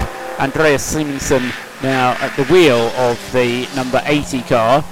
The gap, though, Thomas Kappeler has brought it down to four seconds. That's uh, good performance. Makes me worry a little bit for Andreas Simonsen's uh, lap times. uh, Simonsen. Oh, he's just out of the pits, isn't he? Yeah, so Simonsen will be able to get to the flag from here, uh, whereas Thomas Kappeler in the 66 car will still need another pit stop. So uh, SP7 cars operate uh, uh, um, when running in 12th, 13th, and 14th place overall. SP8, the class leader there is the 458, of which Johnny was talking recently, the blue and white car, uh, in 15th place overall. And then the SP10 GT4 class leader is the Avia Rennsport BMW M4, which is in 17th place overall. Over the line goes Tim Scheerbarth in number 48. This is the uh, car that has Mann-Filter next to it on the entry, but very little Mann-Filter sponsorship on this particular example from HTP. Normally we're used to the mixture of bright yellow and green with the snakeskin type uh, bodywork representing uh, the colours of Mann-Filter. But uh, I'm more used to this car being the number 47 from HTP. Easier to miss, but stealth-like it has got up to second position. A full 90 seconds though behind the race leader Fabian Schiller. Both cars have stopped just twice. So therefore we're expecting one more stop surely for these cars that can normally only do an hour. And uh, they won't be able to do it in just two stops. So it'll be a, a bit of a splash to get them to the finish because we're approaching 50 minutes to go now. But bear in mind in terms of the fuel insurance that these cars might need, you're going to have to bolt on an extra 10 minutes to a potential checkered flag at the top of the next hour. And for those in the lower order classes, maybe two extra laps, depending on where they are in relation to the race leader when the checkered flag is shown. But unlike the N24, where the checkered flag just comes out, regardless of where the race leader is around the track, in this format of racing, we do wait for the current race leader to complete the next lap after the clock hits zero. 162 is a Black Falcon Team Identica entry and it's going to come into the pit lane together with two cars further up the road as well. So all of a sudden an influx of machinery down pit road. Haven't seen any further information about what I saw as a as a late call for a pit stop. I think for the Audi, wasn't it? Number five that jinked from the far left to the far right, but presumably that was okay as far as far the as the officials are concerned. And also in Jörg Bergmeister in the number four Porsche. He's coming in from fifth position then, and was a pit stop behind the BMW from the same camp. Also making a stop the 181 Avia BMW from the SP10 race lead. SP10 top 10 prior to this latest bout of pit stops was 181, 162, both in fact in the pit lane now, and third in SP10 is way way down. That's the 178 Ring Racing BMW M4, driven by a Baumann, but it is in fact Horst Baumann on this occasion. Right? So we've got Dominik Baumann in the number two, Horst Baumann in 178 and also Peter Baumann in the 450 V5 entry. But the two SP10 leaders then coming into the pits together and rejoining together as well. And just confirming on the timing screen now that that is a straight race for position. Yes, they have completed the same number of laps. Oh no, 652. Hang on a minute. 652 looked like a SP10 car, but may not be. 652 is the wrong number set. In fact, that's a Cup 5 car, I beg your pardon. So 181 did come in from the race lead in SP10. And then looking out for 162, Tristan Vidas, who has pitted on the same lap, but actually there's a good 50 seconds between them. So 181 should resume as the race leader, and it was Johansson to bring the car in. And Eric Johansson takes it back out again. It's a drive that he shares with Heiko Eichenberg. Meanwhile, 162 is back on the move. See, if I'd only looked at the car types, that would have revealed to me that one's a BMW and one is a Mercedes. So actually very easy to tell apart. And that's your, your top two in SP10. So Tristan Vidas handing back over to his teammate Tobias Muller, I think that is, in yeah, in 162. And that's also the car that Tim Scheerbarth well, was down to drive at least. And I assume he's done a stint in that GT4 car earlier on in the race. Trying to uh, work out what David Pittard's times are like. Of course, his last lap time was uh, a very long one as a result of the problems that he had in the pits as he tried to uh, get the car underway once again and his lap time um, thus far on this lap is also a little bit slower. I think his sector times on the previous lap uh, also indicating that slick tyres not necessarily the way to go, although Pittard uh, didn't fall as far back as I feared he might. He's in sixth place, uh, just ahead of uh, John Shoffner in the car that led the race in the early stages, car number 23, the Get Speed Performance Mercedes, but the Pro-Am uh, entered car, which is still second in the Pro-Am class but uh, John Shoffner then um, having fallen behind David Pittard, but Pittard, uh, I think, probably going to be falling uh, further back when he gets around this lap. He's currently in sector two, going out onto the Nordschleife this time around. Uh, another pit stop from the number four Porsche from the Falken Motorsports team. They will now be hoping to get to the end from here. This is a car that had an extra pit stop anyway to get it uh, or to deal with a problem that it had in the uh, gravel out on the uh, circuit. But uh, with 45, just under 45 minutes of the race remaining, one pit stop still to come from the top four cars. And I reckon, Johnny, that's as uh, dry as it's been all race yeah. thus far. I would agree. Uh, almost the full width of the start-finish straight. I think stricken car being towed, by the way, into that little area between the the exit from the Nordschleife and the entry to it on the Hatzenbach. In fact, a couple of flatbeds now making their way to that area as Peter Haas in the Opel Manta now turns right with the Foxtail still flapping merrily, of course, from the aerial of the Opel Manta. And Haas now at the wheel. Vol- Volker Strycek was certainly driving it a little earlier on. And I assume we've had a spell from Olaf Beckman too because we are now into the final stint, I would think, for car 601. It has made three stops, so yes, assuming they were all planned. I reckon that uh, Foxtail must be bone dry by now, flapping in the breeze like that.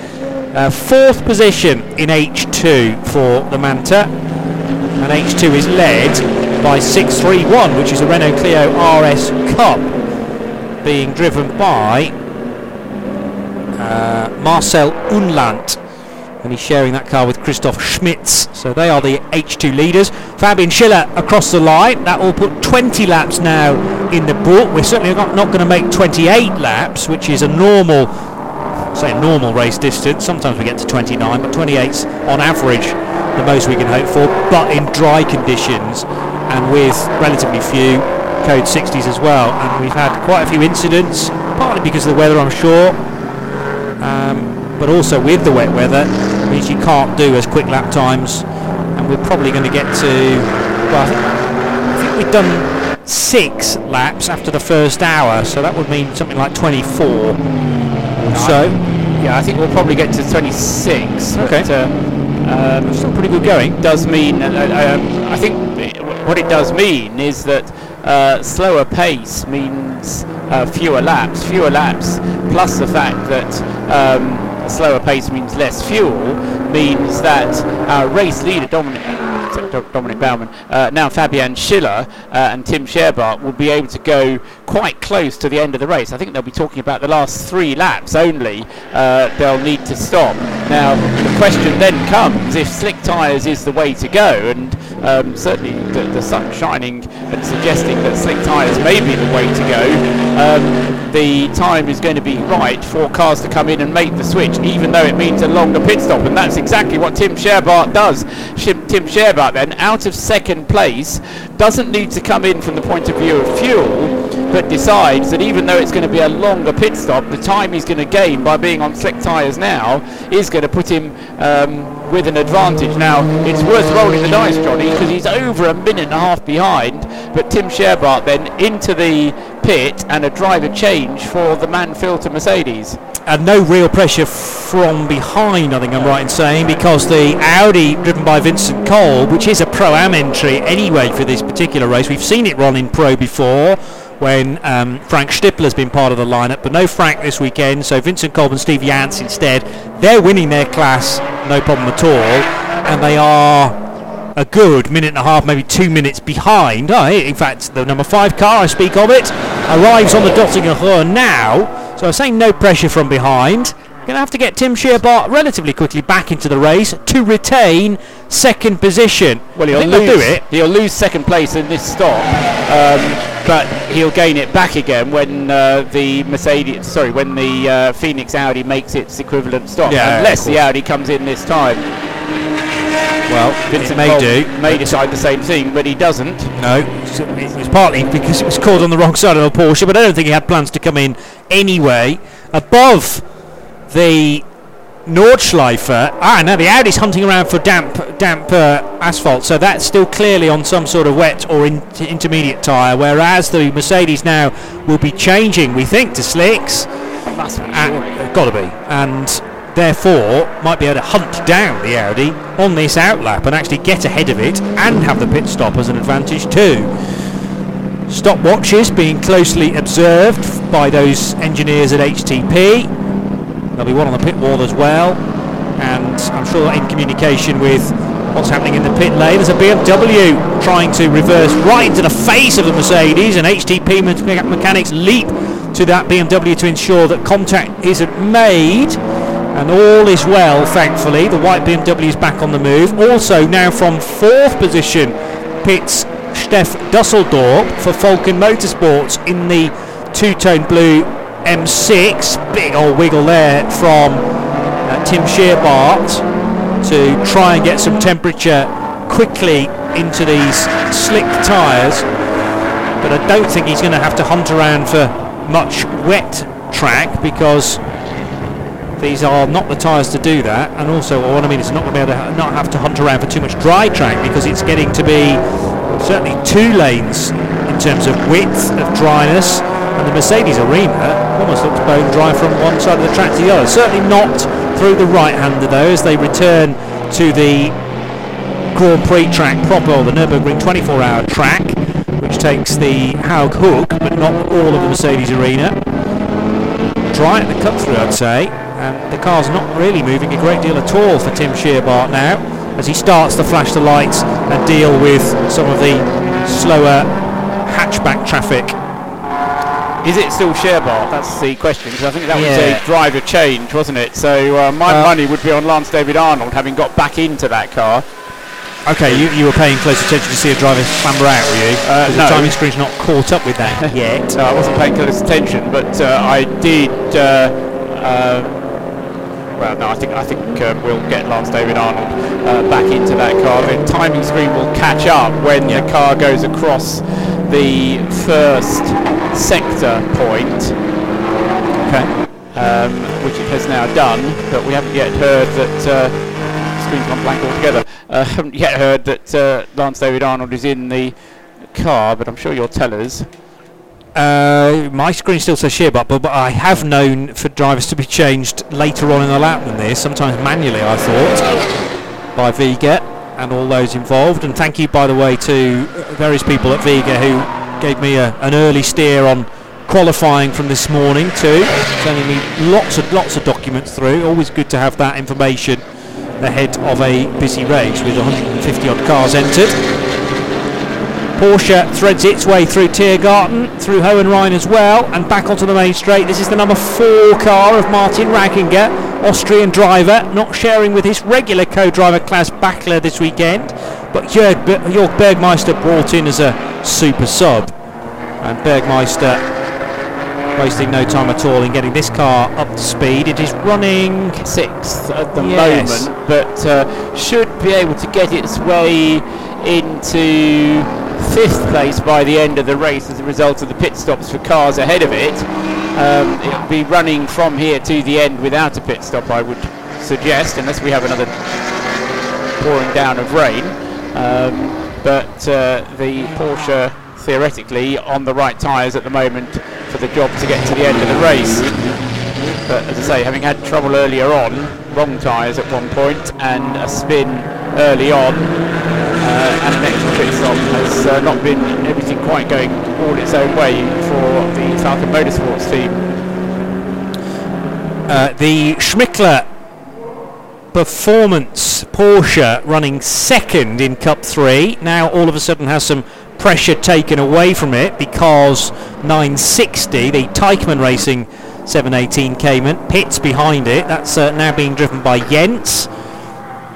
And uh, these cars very grubby indeed, having run for nearly three and a half hours in changeable conditions, with dirt being brought on from various corners as uh, machines shortcut their way around the Nordschleife. So, uh, fantastically turned out yellow and black car, looking somewhat grubby now, uh, certainly around the rear, and bits of leaf debris have been picked up, I think, by certain cars as well. I, noticed even just after the first stint, the 23 car had a whole load of leaves uh, brought out of its front grille. Um, by the way, Cup 3 is now being led by 979. Now, that was the car under pressure from the Schmickler machine early in the piece, but Torsten Young has a much larger margin. It might be, of course, that the Mühlner Motorsport car hasn't yet pitted for its final stop. Lamborghini Huracan side by side as well, and that is for position surely, yes. And that's the Konrad Motorsport car of Axcil Jefferies jumping ahead of Dieter Schmidtmann's number 20 machine. Jefferies having to go around the outside of a X-Bow though, and does that very neatly indeed. A little bit of Lambo pride there going on between those two. Konrad will be very pleased to uh, get his car up ahead of the privately entered one. Um, yes, the 979 is going to have to make another pit stop before the end of the race, Johnny. So the Cup 3 leader will have another stop to make, but it will be right at the end of the race.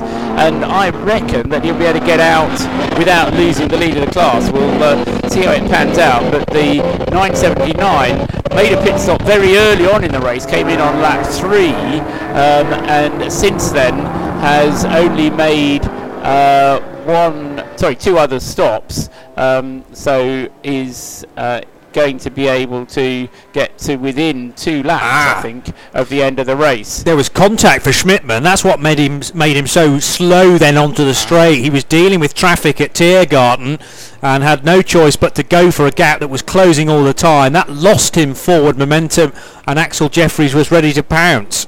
So, so that battle might actually go uh, back the other way again if uh, uh, Schmidtmann can get his act together and put the pressure back on Axcil Jefferies. Those two running ninth and tenth overall, fourth and fifth in the pro-am class. And how far around the circuit is the race leader Fabian Schiller uh, coming through sector four at the moment? He's uh, uh, just coming towards the end of sector four, I think, at the moment.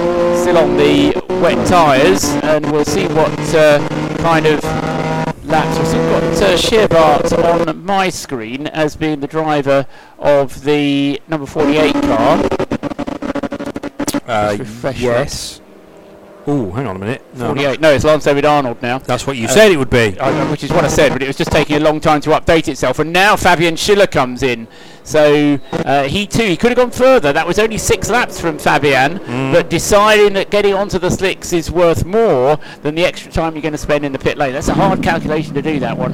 Um, working out how much time you're going to save on the slick tyres. The track's still not 100% dry, No. but I think the fact that his last lap uh, from uh, Schiller, that is before he came into the pits this time, was his best lap of the race, a 9 minutes 12.030. Um, so uh, Fabian Schiller back on his way again. And that seemed like a pretty short stop to me. He goes through and he's back out into the race before the Lance David Arnold car comes through. Of course, Lance David Arnold has also made his final pit stop. But I just wonder whether that was a short pit stop from the Get Speed crew. Too short, you mean? Um, well, unless they didn't refuel it.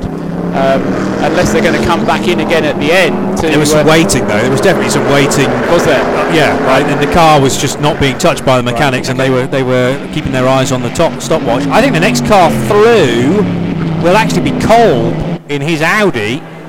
Uh, although Lance David Arnold's just set the fastest sector four time of the race, a 310.285, and the next car indeed through is the Audi, but it comes straight into the pits as predicted by Paul Truswell, I think a lap ago, saying the Audi owes us a start. Well, here comes Vincent Kolb now to do that with 31 minutes still to go. So it is a Mercedes Audi 1-2, but that's about to change as Lance David Arnold is motoring along in third position. Yeah, it makes absolute sense now with the race leader Fabian Schiller uh, because Lance David Arnold, of course, had a longer stop when he was taking the car over because he stopped with 50 minutes to go, uh, and that means that, or that meant that he had to stop for two and a half minutes. The pit stop for uh, Fabian Schiller was a lot shorter uh, because there was less time to go to the end of the race. So even though it wasn't as short as it might have been, uh, it was shorter than Lance David Arnold made it. So uh, that's all played to the advantage of Get Speed Performance by staying out that extra lap. As long as they can continue to lap uh, more quickly on this drying circuit and the remainder of the race remains dry, it looks very good indeed for Get Speed Performance. I reckon they're going to win this race by over a minute. Um, whether it's going to be Lance David Arnold in second place, I think probably will be, and then a battle for third will be on between the Falken BMW, which Stef Dusseldorp has now uh, got to grips with, and which should be able to go to the flag from where it is, uh, and the recovering Vincent Kolb out in the number five Phoenix Racing Audi. New fastest lap of the race there from David Pittard, Walkenhorst Motorsport, one of the early cars to switch to slick tyres. We saw how much David was struggling at the beginning of his stint, but now he's just put in the fastest lap of the race, 8 minutes 49.083. It already was the quickest. Thanks to the efforts uh, at the beginning of the race from uh, Jody Fannin, and uh, time has now been well and truly eclipsed. Uh, it was a 9 minutes 02 that Jody Fannin did, isn't it? Well, uh, David Pittard has now done 8 minutes 49. The track is clear, there's no yellows out there, no slow zones, um, so every opportunity for times to get even quicker before the end of the race. Pretty obvious cross of the exit blend line there for car 804, the Cupra that has been leading recently the TCR class. I hope that's nothing to be concerned about, but a late stop nevertheless, and clearly no time to waste for Carl Brinker who brought the car in. And I don't think they've done a driver change, but. Uh, oh, but he's sideways. Can he hang on to it? Thank goodness the car's front wheel drive because he must have just buried that right foot to ensure that the car is st- uh, it straightens itself out. But that's come out on slick tyres, Dunlop tyres as it is for the control tyre for TCR, and very nearly lost it into the gravel. So not a moment to lose. You get the impression from the body language of this car of Carl Brinker and the gap was timed before the pit stop at 16 seconds so this could very easily now be a second place car in TCR with the other machine also a Matilda Racing entry 806 but a moment or two ago 806 is driven by Matthias Vassal by the way. But yeah the 804 far too hot into the cut through hairpin. And well, there's often a Falcon Motorsport. He's lost the car again later on in the lap, and this is a proper lose this time around. Overcooked it surely into the, uh, the link road between the Grand Prix Strecke and Hatzenbach. Yellow flags being displayed for the wayward 804 car, and I think that will almost certainly now give the TCR lead to Matthias Vassal and the sister machine at Matilda Racing. So concerns initially for me that Brinker had crossed the exit uh, blend line from the pits, but then far more seriously, a half lose at the cut through and a complete off just before the end of the Grand Prix Strecke. You know when you first went on one of those uh, uh, arrive and drive karting days, uh, and they tell you to take it easy, and they say On you your first they, lap. They, they, they, and they then put the black flag out to you and tell you to put, come in and calm down. Uh, it was a bit like that, wasn't it? Unfortunately, it was, uh, and I realise that the two cars are battling for uh, the race, you know, the class lead in TCR, and clearly Brinker's thinking, I've got to get on it here. Um, but I'm afraid he's overcooked it massively and should be able to rejoin. Didn't see any noticeable damage on that car, but he's going to leave the scene rather red faced. Here's the 23 car in the pits, John Shoffner bringing it in, and Presumably Janine Hill getting back into it because Yes. Fabian Schiller can't because he's uh, rather got his hands full of driving the lead car at the moment. So. Shoffner sort of throwing the head back, almost as if that was a stint to forget. Just try, trying to judge his body language, but it wasn't uh, that excitable. Axcil Jefferies now goes fastest in the race so far. This is telling me that conditions are getting more and more ideal. and more and more cars on slick tyres being the Yeah. right job, job for the uh, right tyres for the job, and uh, indeed no uh, slow zones around the circuit either. So uh, Martin Ragginger was fastest. Did you mention that one? Uh, Martin Ragginger did an 8:44.48, uh, and now, as you say, Axcil Jefferies has done uh, an 8:44.0. Um, but confidently expecting uh, Fabian Schiller next time around um, to go quicker still, although uh, David Pittard might be the man to look out for. Uh, the gaps between the cars are fairly big, but we've still got just, o- just under half an hour of the race to go. Say that there might be some more action left in this one yet. Wouldn't be VLN if there weren't more action No, left. certainly not. Something's going to happen. It just will. As it's very busy now in the the run downhill into the Fuchsröhre immediately after Aremberg. And some easing up at the throttle for 162 despite it's just blue flags being waved, no yellow, so can overtake if they want to. That's the treble six. Cup 5 BMW just up ahead, and this is a delicate operation to go around the outside of that car first of all before the uh, much more significant left-hand turn at Adenauer Forst. Then the road opens up a little bit. Got Metzgesfeld just up ahead, which is the double left-hander, which uh, is pretty tricky. The first of those lefts much faster than the second one, where you leap on the brakes. And what about in Cup 3? 9.17 on the boot lid of another Cayman. Uh, Cup 3 is the all 718 Cayman class, remember. Cup 3 led by Torsten Young in 979. But behind is 917, the Schmickler performance car. Was that Riemer taking that car over at the last stop? I think Kai Riemer's been at the wheel for a little while now. Yeah, I think uh, that car is due a pit stop. It's uh, Carl Reamer is going to have to come in next time around. I think. 917, yeah, because it stayed out, didn't it? And the car behind pitted, 960. And does that also mean that the car that's got a decent lead, 979, is also it must be due another No, stop? that's just, that's just made it stop. Ah, and it's okay. got in and out again without losing the lead.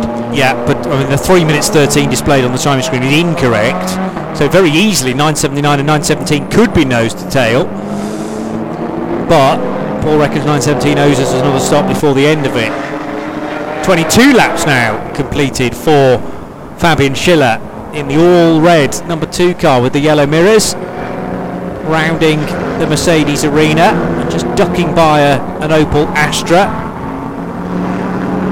Also a slower BMW from Cup 5 to negotiate. It was quite a slow lap from uh, Fabian Schiller. Oh, that was his out lap, wasn't it? Because he stopped on the previous lap, wasn't it? That's right. I'm trying Yes. to work out why it was uh, why it was so slow. But uh, even so, 15 seconds slower than Lance David Arnold in sector four means that when Lance David Arnold comes across the line this time, uh, the gap will be of the order of a minute or possibly less. Uh, Lance David Arnold, having made his pit stop slightly earlier, sacrificed the time, but he's been out for longer on his slick. So here he goes across the line now into second place on the timing screen.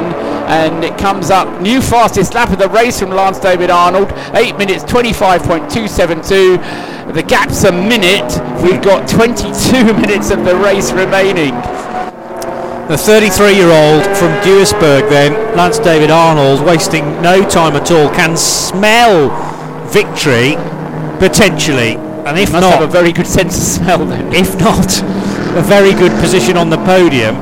And Fabian Schiller, is he now feeling the heat, or is he perfectly fine driving within himself and can just nurse this 60 second advantage that he's got? The BMW appears on the horizon at the end of the Dottinger Höhe, the other end of the Dottinger but reaches towards the end of the lap now. Antoniusbuche is the very fast left-hander. Dry asphalt beneath as well. And David Pittard arriving into Tiergarten with a clear track in front of him for once. So this should be a pretty rapid lap from David Pittard.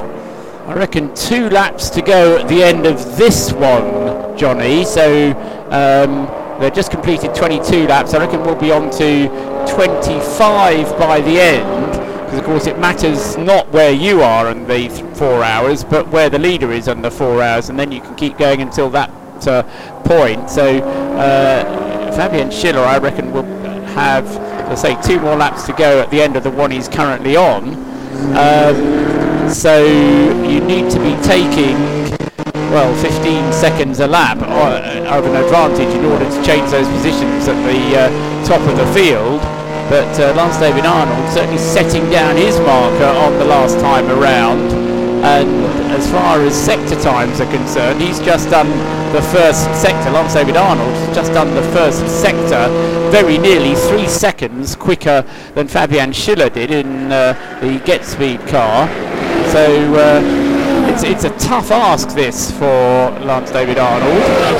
But uh, I reckon the uh, I don't know. Re- it could be down to uh, around 15 seconds, which is a mighty effort when the gap was uh, over a minute not very long ago. Well, not. It's over a minute now. Not very long ago. It's a minute and a half. Just heard a good blast of the straight six that powers the BMW M4, which is working its way now into Tiergarten, leading SP10. This is a legit SP4 car rather than one of those machines that chooses to have a slightly more turbo boost.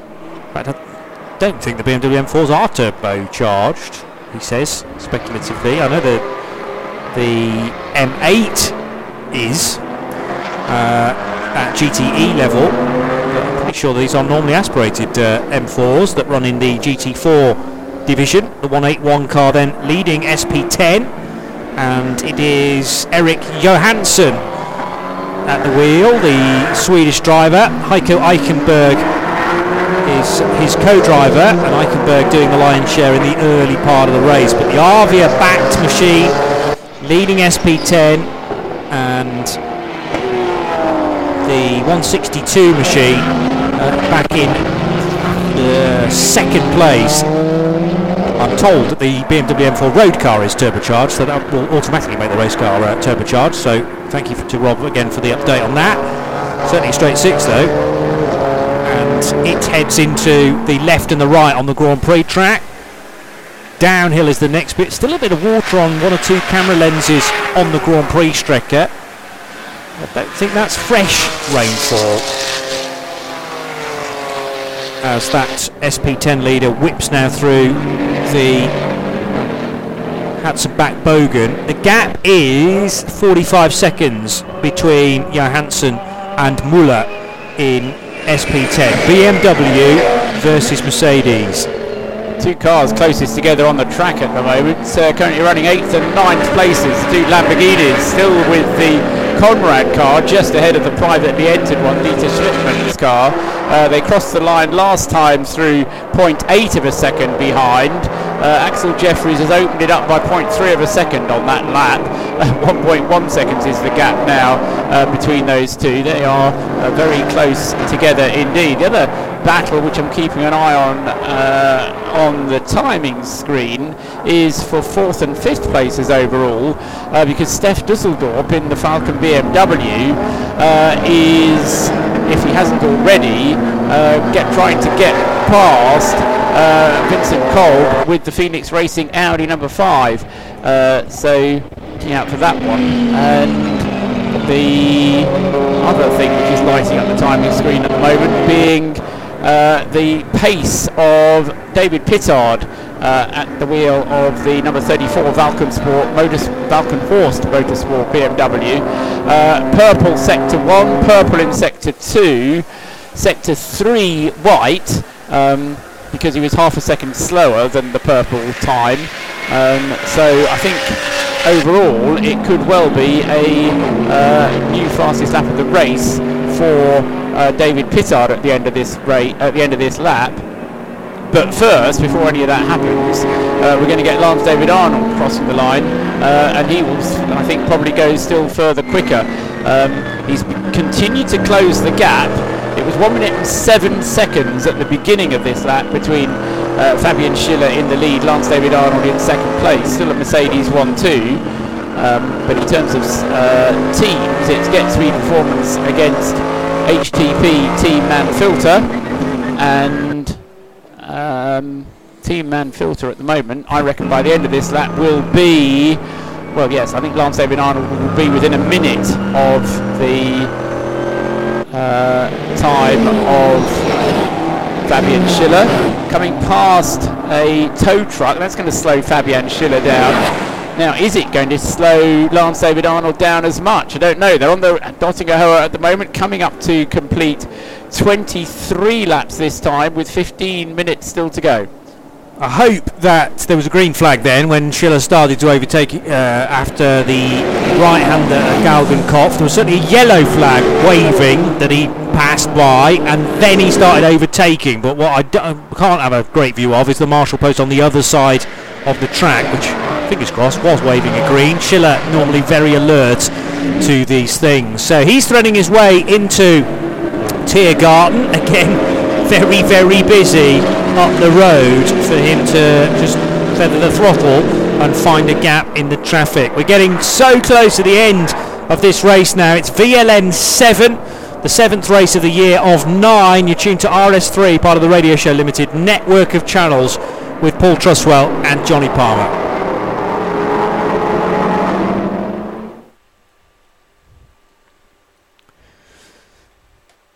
Into the Mercedes arena for the race leading Mercedes AMG GT3 then. Fabian Schiller leading by a rampant Lance David Arnold behind. He's just done a 310 through the fourth sector, which is 10 seconds faster than Fabian Schiller.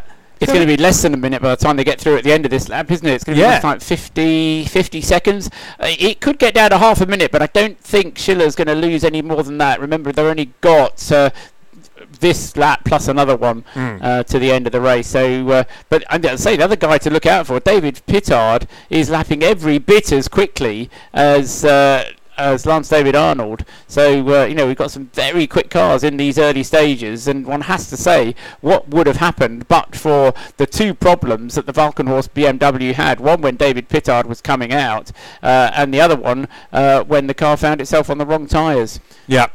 And they must have been kicking themselves, thinking we've got to wait a whole lap now. In fact, they they waited two from memory. Pitted on lap eight and took slicks, then pitted just two laps later to change back to wet weather tyres. A good middle sector for Martin Ragginger's Porsche, car number four, on this lap as well. But let's wait and see what David Pittard manages to do towards the end of this lap. He's already got into the 843s. It could be much closer to the time offered by Lance David Arnold, which was an 8.17. Now, the fastest lap of the race. And pre- prior to that, nobody got into the 8.20s, let alone an 8.10, or 8.17 as it is, but into the 10s. So that's an indication of how hard David Arnold is, Lance David Arnold is pushing, but also how much track conditions have improved as well. Yeah, it's not far off perfect, is it? Uh, I mean, you were saying uh, in the introduction, normally a quick time around the Nordschleife, this version, uh, the VLN version, is a low wa- a low eight minutes, right down into the eight minutes oh something.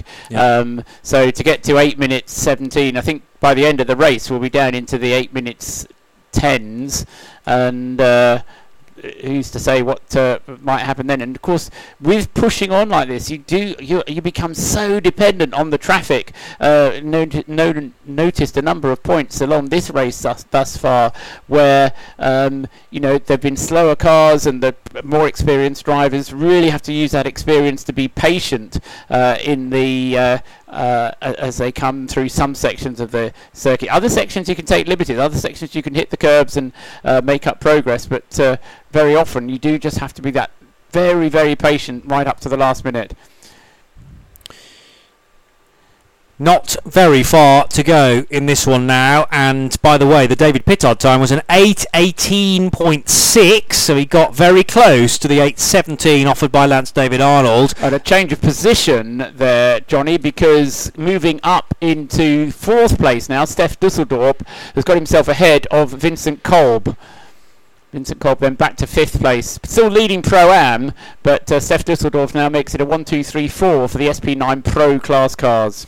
Another yellow flag out on track, though. We'll tell you more about that in just a second. This is going to be an intense finish, just 50 seconds between the top two.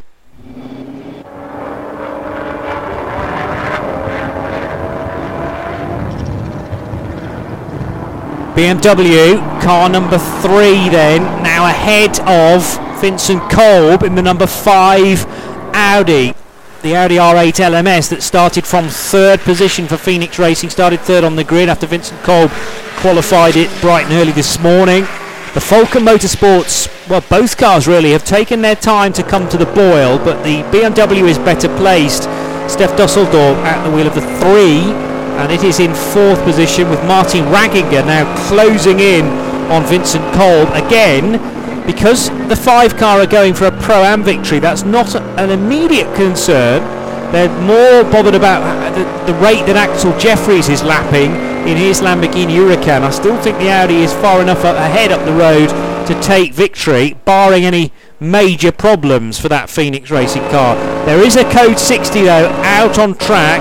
This is at Flugplatz with initially the yellow flags hitting at Quiddelbacher Höhe, which was the uh, the slight rise over the uh, the road, which goes underneath a a bridge there where the racetrack crosses the public road effectively, and then there's a double right-hander at Flugplatz named after the local airfield nearby, and that whole section restricted to certainly code 120 can't actually see it. Code 160 on the tracker at the moment, although one or two people are suggesting. Oh yes, now that's that's kicked in as well. The code 60 on the exit of Flugplatz, and you can only then get back up to speed, probably 50 meters after you would normally be hitting the accelerator. So no overtaking through that whole section now, and that's going to slow down sector two. Although having said that, Flugplatz is now clear and Höhe, we're just waiting for information on whether that has been clear as well. Klostertal is the new area for an incident. Uh, the car that I'm missing at the moment is the number 20 Lamborghini, um, and I just wonder whether that's coincidence with the incidents that you're describing at the moment. But uh, Dieter Schmidtmann was right with Axcil Jefferies, not come through, and in fact now coming through in eighth place is the number 35 Walkenhorst Motorsport BMW of Rudy Adams. So Dieter Schmidtmann, number 20 Lamborghini, is missing out on the circuit. I think somewhere. It's Klostertal. The 20 car has come to grief at Klostertal, so this is the second incident that's only just kicked in. Uh, I was still trying to work out what was going on at Flugplatz. I think I got it down to a car, yeah, 477.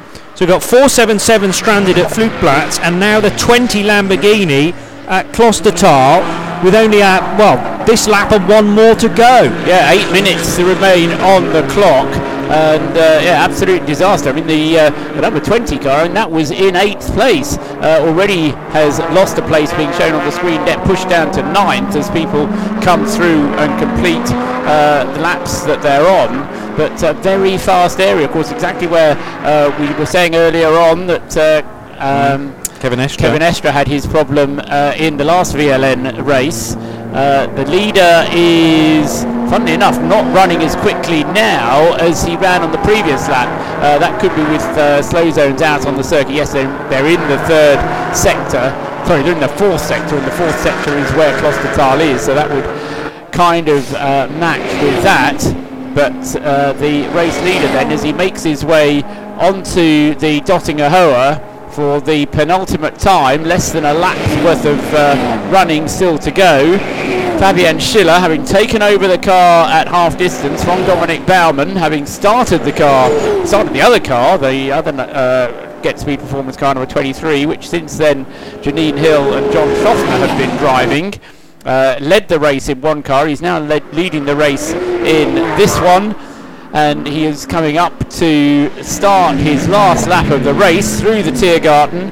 Had a 50 second advantage at the front of the field at the beginning of the lap. I think it's going to be less than that this time. Uh, just looking at the sector times, you know what? Uh, the way Lance David Arnold is going, he's going to take another 10 seconds at least on this lap. So uh, Fabian Schiller, he's in that awful situation, isn't he? He's got to be careful, can't afford to take any risks, but can't be too careful, can't altogether stop. He's just set his personal best lap of the race, 8 minutes 32.7, but even that is very nearly 15 seconds slower than the best that uh, Lance David Arnold has done. So I reckon the gap could be down to 40 seconds this time. Uh, might be even less than that. And of course, David Pittard is going just as quickly as Lance David Arnold is. So uh, we may not have uh, an absolute battle to the flag, but it's, uh, it's one of those where it's absolutely on a knife edge, Johnny. The 477 that I mentioned that was in grief at Flugplatz is the V4 entry that, well, last time across the line was timed as 17th position for Andre Sommerberg, who's at the wheel. That's the car he shares with Beat Schmitz.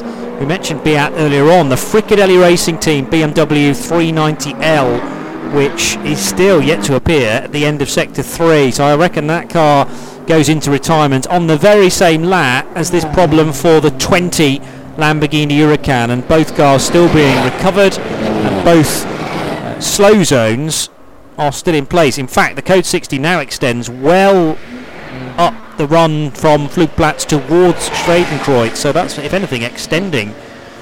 Uh, and therefore is meaning that the lap time or the sector time through the second sector considerably longer than it would be. But it also gives you less chance to, or less time to uh, make up ground on the car in front of you if you are trying to do so.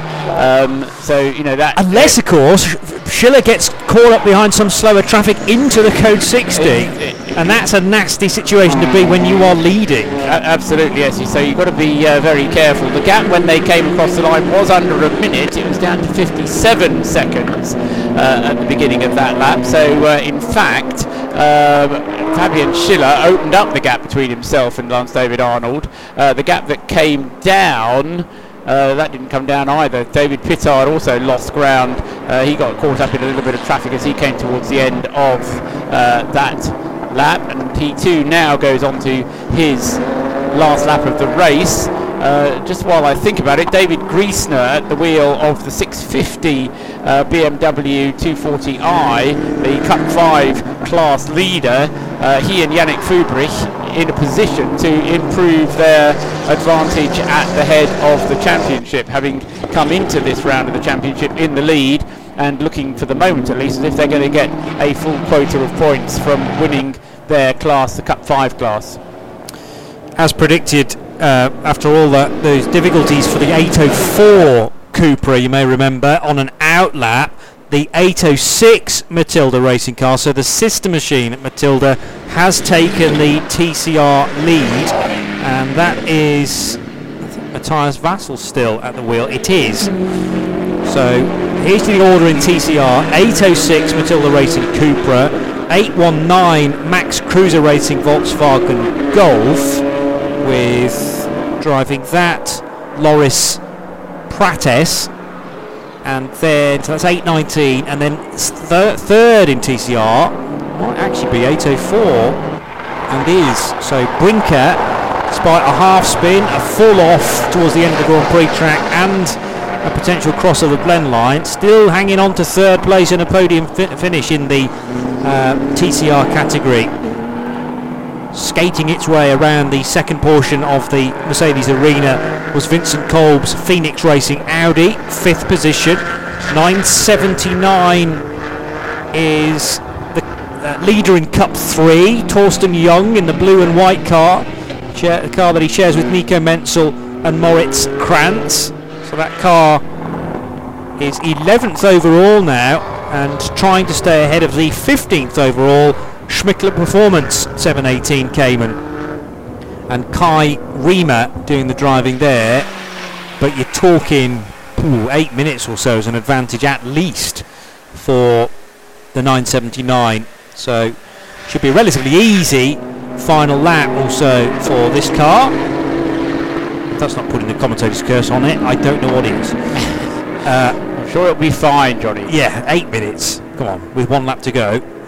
Uh, 90 seconds left on the clock. The race leader is somewhere in the middle sector, so this is definitely the final lap. And 57 seconds was the margin between Schiller and Arnold at the start of this one. But already four seconds gained by Lance David Arnold in the first two sectors. True. Uh, of course, the third sector is where the slow zones are, or there are two of them.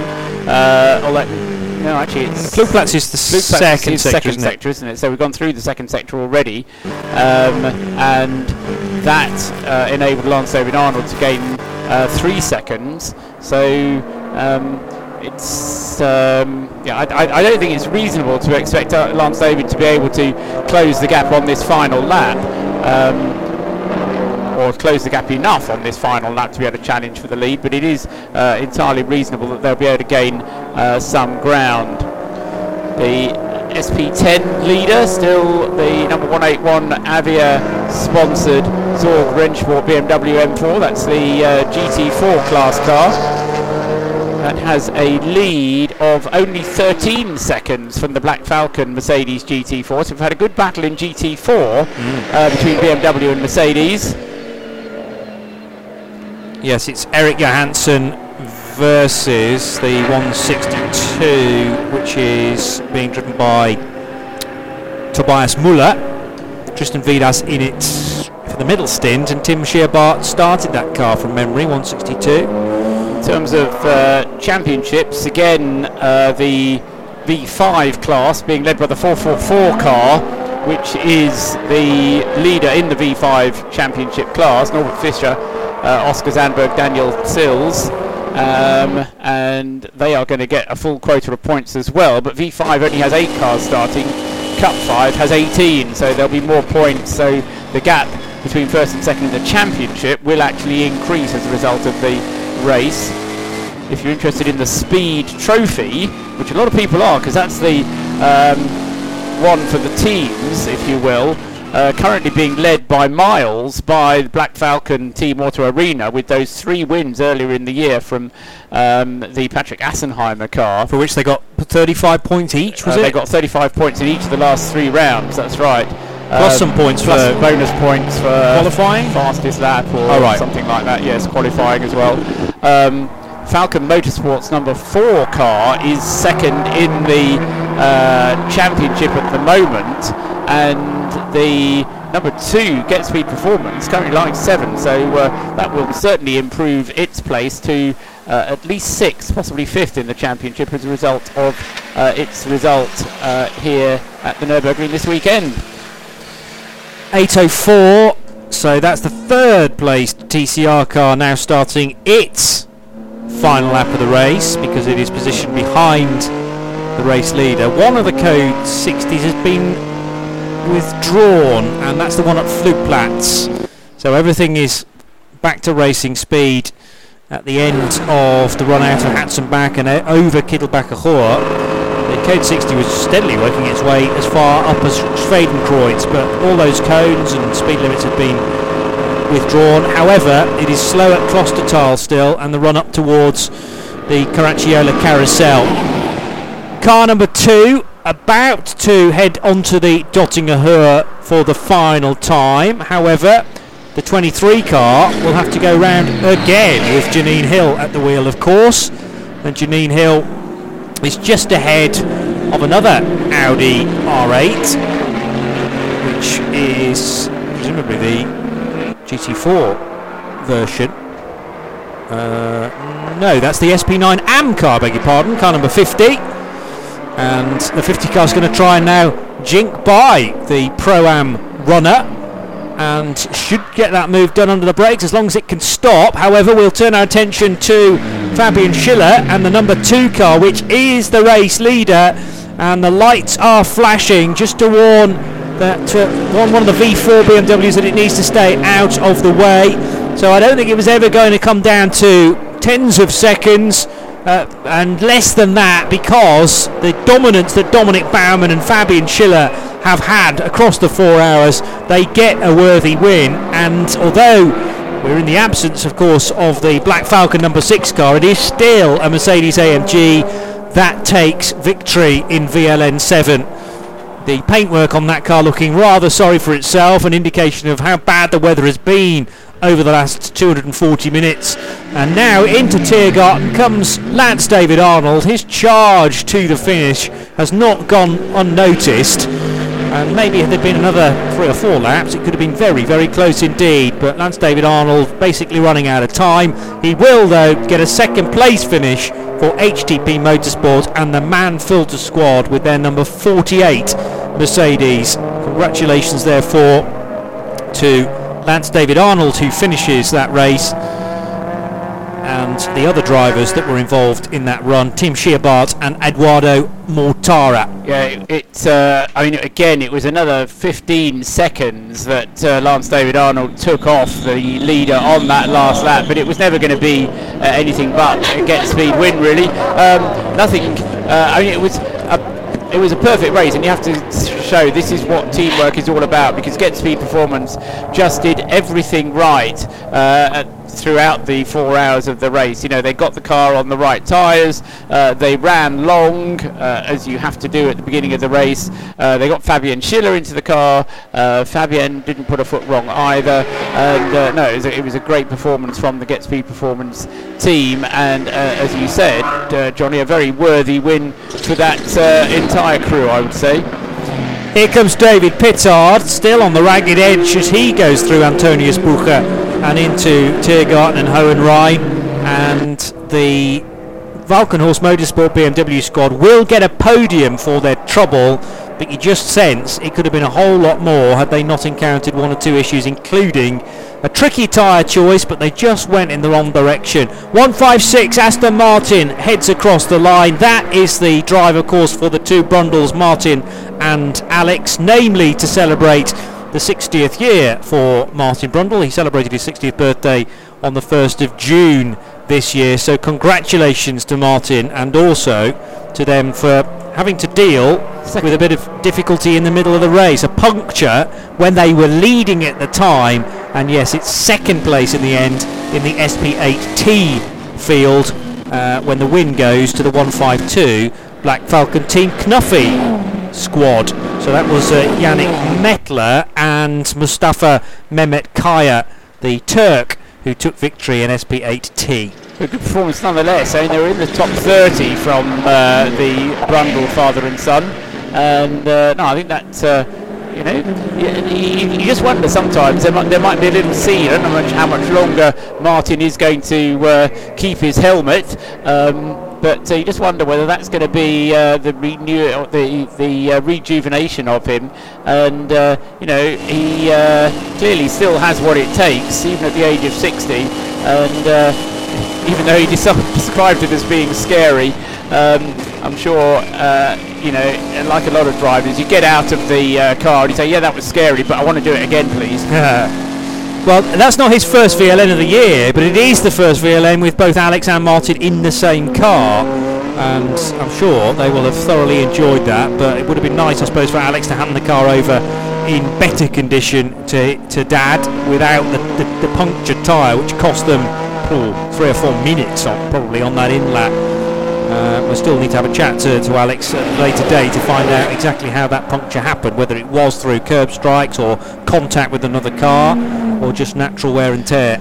possibly a bit of debris that you run over. I mean, Yeah. it's all sorts of possibilities.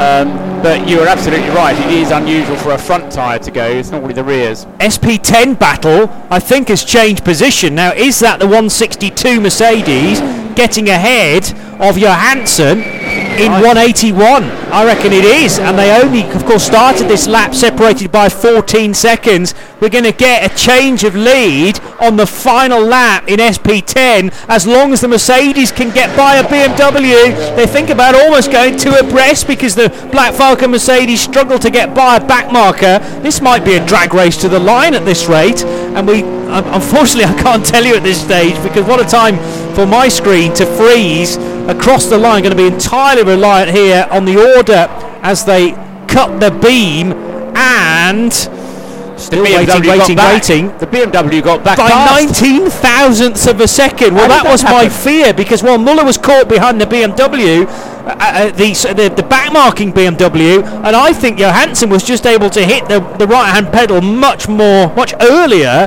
than the Mercedes. I apologise for that, but we've been troubled with a sticky screen all race and it's completely frozen at this point as the two headed into uh, into Tiergarten so I'm sure many of you listening to this and enjoying the live stream will have known exactly what went on there. I still don't know at this point but I do know that the Avia Sorg Rennsport BMW that was overtaken on the final lap by the Team Identica Black Falcon Mercedes got back in front by 19 thousandths of a second. That's the sort of split time that will be looked again at uh, by by Vega, the timing uh, company.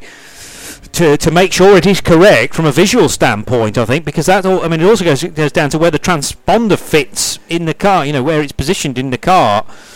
Um, but we'll wait and see, because that's a hair's breadth, isn't it?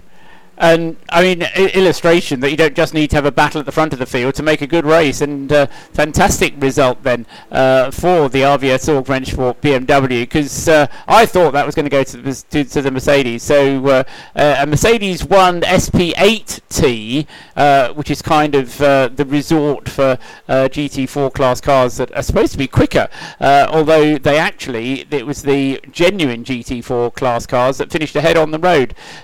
So Johansson in the Avia Sorg BMW finishing ahead of uh, Muller in the uh, Mercedes, and then the next one up was Yannick Mettler in the other Knuffli uh, Mercedes. But as I say, that running as an SP10 class car went through and took the checkered flag first, winning the Cup X. Next car up on the road, car number 930 in 20th place, was the Teichmann Racing X-Bow, car number 970.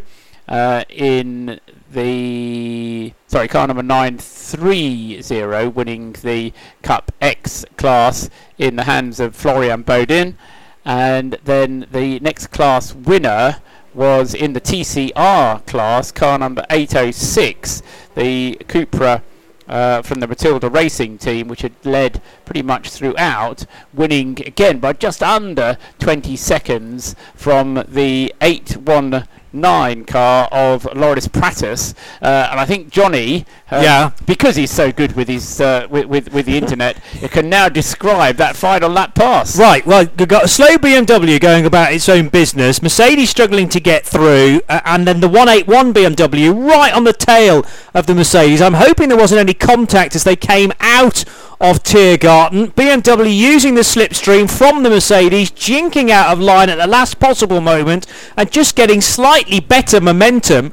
BMW, I mean, couldn't be closer to the edge of the track, and they crossed the line still side by side. But that 162 Mercedes just didn't have the punch Didn't have the ponies at the end, did out he? of the corner. Um, now, whether that's how they're balanced and performance, and it actually gives the BMW the edge, you know, in the sort of mid, medium speed corners when you're in second, third gear, and then pulling out of the out of uh, that uh, chicane that ends the lap, and then perhaps the Mercedes comes into its own higher up the rev range. But uh, yeah, I didn't expect that purely because they were in the opposite order as they headed through the final sequence.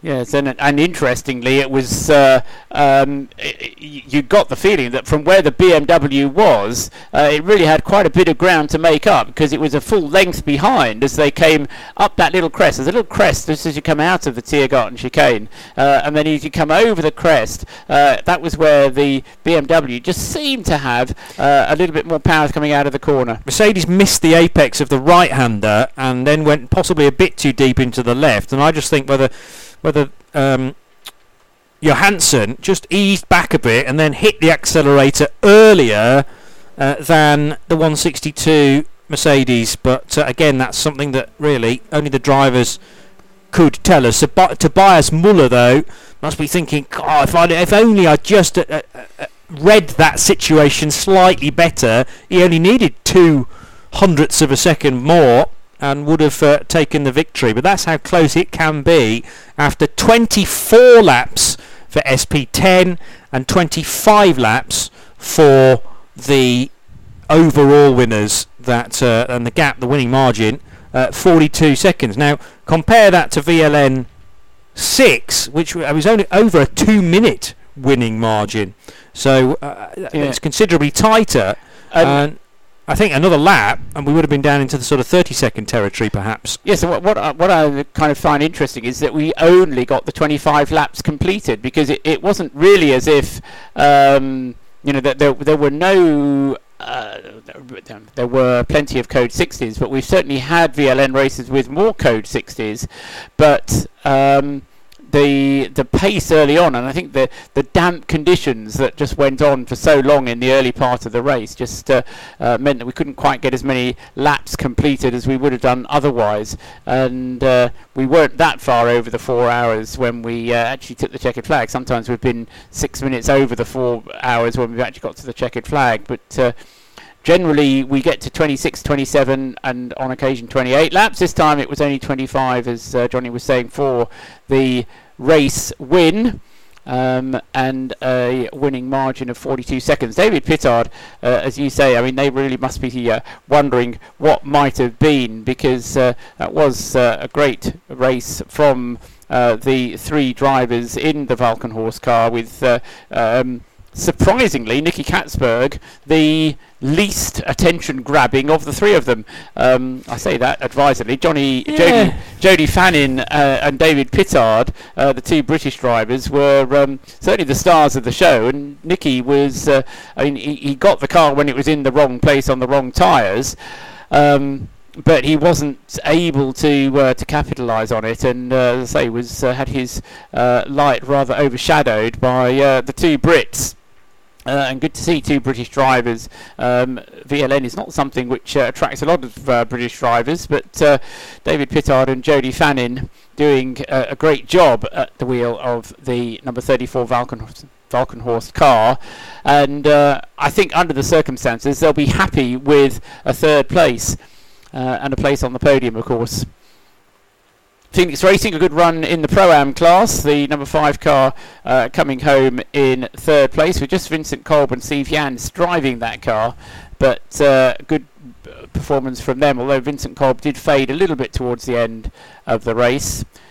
Uh, as far as the other two cars on the Pro Am podium, Axcil Jefferies with the Konrad Lamborghini. Good result for him with uh, Michele Di Martino uh, driving the car uh, for the other portion of the race. And third in the Pro Am class was the Pro Am car from the uh, Walkenhorst stable.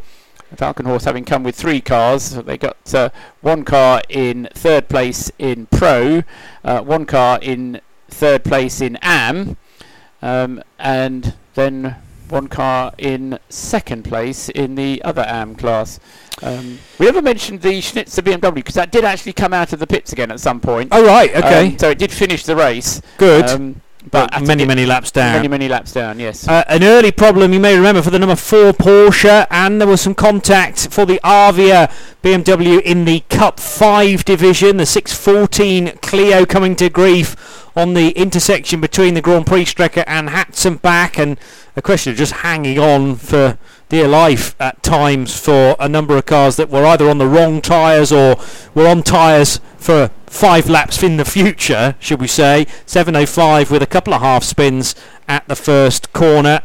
And for those about to take over, a moment of contemplation, maybe trying to work through a plan of how they're going to attack the next portion of the race. Sideways moment for the Aston Martin, which did have at the time Alex Brundle uh, at the wheel. The 801 Audi hit problems with broken well, some sort of broken arm towards the rear, which meant it came into the pits crabbing. There was also a puncture for one of the Care for Climate Porsches and uh, nearly an off-track moment for last year's champions in their V4 BMW. Door to door um, contact between the number 20 Lamborghini, which meant it was able to be picked off by Axcil Jefferies in the the other Huracan. This was a moment to forget, sadly, for one of the Matilda Racing Cupra drivers. Two squirrely moments on the same lap, which effectively lost it, the TCR lead. But all hugs and smiles down at Get Speed Performance. They had a spectacular qualifying earlier on in the day, which put their two cars on the front row. And this the moment for the SP10 race win with the 181 BMW nipping to the line by the smallest of margins. 19 thousandths of a second separated the Avia 181 BMW from the Mercedes of Black Falcon Team Identica number 162. Congratulations to Johansson and to Eichenberg who take victory in SP10. And we're going to get as many uh, different class winners on the podium as we can as usual. First of all, unsurprisingly, it will be the overall top three. But I'm just hearing we are here we are waiting for a final result. So that is taking its time to come through. Whether there are one or two things that need to be ironed out before that is released, not entirely sure. There were things that needed to be looked back on by the officials, including the race start in one or two of the groups, and then some contact uh, at various points as well. But you know, the winner's ceremony is moments away so it might just be that the result needs to be printed off into some hard copies rather than be relied upon on an electronic device. There is opportunity though for us to look back on the official result. It was a winning margin by uh, 42 and a half seconds for the Fabian Schiller and Dominik Baumann, number two Mercedes AMG GT3 of Get Speed Performance. Congratulations to that squad once again from another Mercedes AMG GT3, but this time the entry from Team Mann-Filter an HTP entered car. So a 1 2 for the twin pointed, uh, the uh, three pointed star, I should say. Third position for the BMW M6 GT3 of Nicky Catsburg, David Pittard, and Jody Fannin in car number 34. And in fourth position, another BMW M6 of Peter Dumbreck and Stef Dusseldorp. Cup 5 winners are going to head to the podium for their uh, chance in the limelight, therefore, after a spectacular race in a well subscribed Cup 5 for BMW M240i Racing Cup cars. Fifth position, the Audi R8 LMS of Vincent Kolb and Steve Jans. Sixth place, the best of the Porsches, disappointingly for any fan of Porsche, just sixth position for Jorg Bergmeister and Martin Ragginger. That was the car that spun on the opening lap. Axcil Jefferies and Michele Di Martino get a Lamborghini into the top seven, ahead of another BMW M6, another Walkenhorst Motorsport entered car, in fact, of Rudy Adams, Hunter Abbott and Jordan Tresson. The best placed SP7 car finished ninth. That's a Porsche 911 GT3 Cup car by definition of that class. Simonsen, Rocco di Torrepadula and Kolb. And in 10th position, number 23, the Mercedes AMG GT3 of John Shoffner, Janine Hill and Fabian Schiller. By the way, the win in Pro-Am going the way of the Audi, car number 5, that finished 5th overall, but Audi number 5 finishing as the first placed Pro Am car ahead of the 7 Lambo and the number 35 BMW.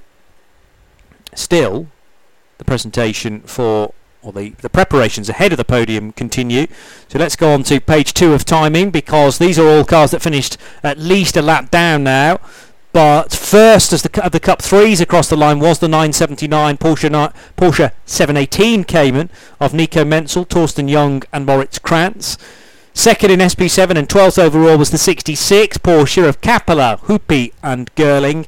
13th, another SP7 car, Peter Ludwig and Rosenberg in their number 57 Porsche. And second in Cup 3, 14th overall, another Porsche Cayman, the 718 Cayman of Kai Riemer, who finished that car, finished the stint uh, to bring the car to the line ahead of Giacomo and Karch, or on the same car, I should say. Giacomo and Karch and Riemer sharing that drive. 15th, the best placed SP7 car was the Ferrari 488 of Kohlhaas and Koller. We mentioned that a few times. Winner in Cup 2, 16th position for Hopper, Krantz and Mies. The SP10 fight went all the way to the line, 19 thousandths of a second in it in the end, but it's BMW who beat Mercedes to the finish. The KTM class, which is Cup X, was a, a, a winner for Griesemann and Bodin in their KTM X-Bows. So uh, Georg Griesemann and Florian Bodin. And SP9 AM, the win going the way of the number 50 Audi R8 that was jostling for position quite late on actually in that race with a, a handful of laps to spare. But well done to Michael Heinrich and Arno Klassen who take victory. And their car finishes 24th overall. The TCR win goes to Vassel, Yerli and Schmidt in their number 806 Matilda Racing Cupra ahead of the Volkswagen Golf of Max Kruse Racing. 31st is another Cup 3 Cayman and the class win in the alternatively fueled division. That was a Care for Climate Porsche Cayman GT4 of Kiefer, Pat Zelt, and Schellhaas. V5 goes the way of Fischer, Sills, and Sandberg, so they have scored well in their class, but as Paul made the point, V5 not as well subscribed as uh, Cup 5. So that should mean that the uh, championship lead is extended in the favour of the two driving the 650 machine, which I'm pretty sure came home as the best of the Cup 5 cars. Yes, it yes did. it did. Griesemann and uh, David Griesemann and Yannick Fübrich therefore set to extend their championship lead with just two races to go. Brinker, uh, 804, Cupra getting home on the podium in the TCR division, and the SP6 win goes to 215, which is a Porsche from Setup Wizard. I remember mentioning that as well through the race. Matthias Hutenrauch, uh, Michael uh, and Patrick Hausman of the Netherlands. Other class winners on that page H4, the 595 Porsche of Der Bommel, Karl Flantz, and Ersing Yususan, another Turkish driver for Rent 2 Drive Familia Racing. They drive a 911 GT3 Cup car. Only car in the class. Okay, but you've still got to get to the finish to Yes. take the victory. 308, an SP2T entry, which is the Peugeot 308 Racing Cup TCR car of Jürgen and Joachim Nett and Bradley Philpott for Bonk Motorsport. And that, I think, is as many results as we are going to do because the podium's going to be completed. Well, Cup 5 will will have. Also, the AM winners from Team Equipe Vitesse. Rent 2 Drive Familia Racing winners in Group H that I think I've just mentioned. And the winners in the production cars. So that will be the Pixum Adrenaline Motorsport. I think that's Class V4 actually. Pixum, Dream, Pixum Adrenaline Motorsport taking victory there. And we should also have a chance to congratulate Matilda Racing for their victory in the TCR class.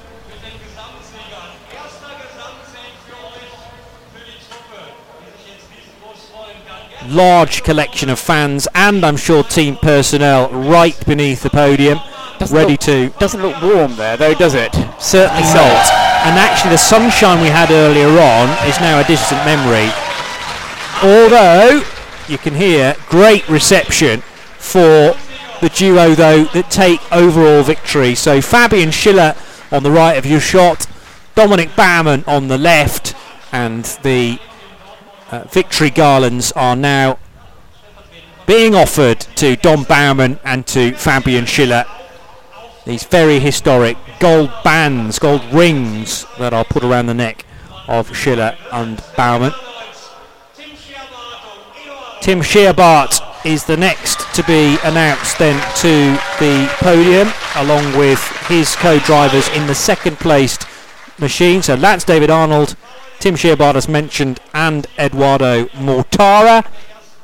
And good to see handshakes all around between fellow Mercedes pilots. They take the second step of the podium and it'll be third place for BMW for David Pittard, for Nicky Catsburg and Jody Fannin. And that is their round of applause. Each wearing Walkenhorst Motorsport overalls and all matching actually, which can't be said for the other the other drivers on the podium. It's a variation on the theme for the two winners.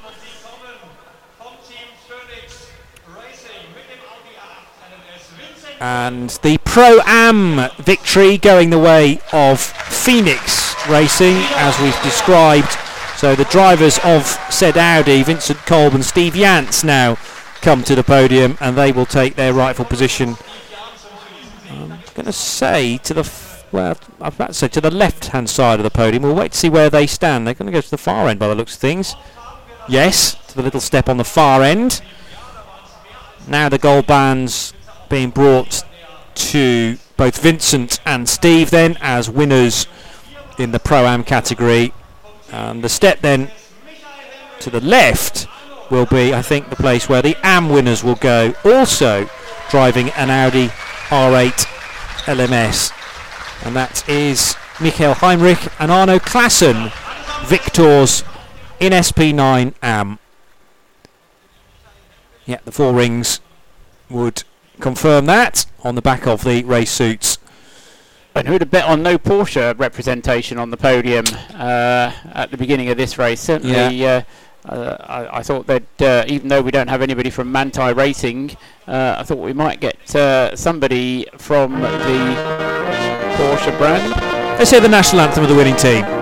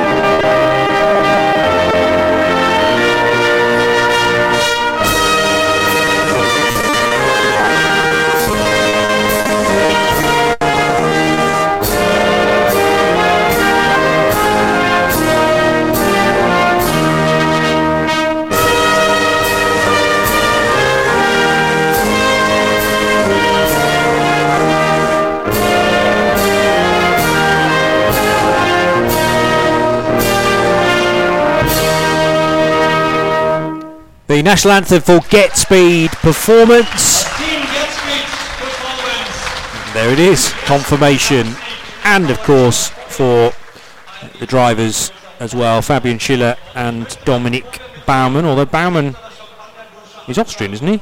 Yes, Yes. from Tyrol in Austria. So, but it is the correct national anthem for Fabian Schiller, nevertheless.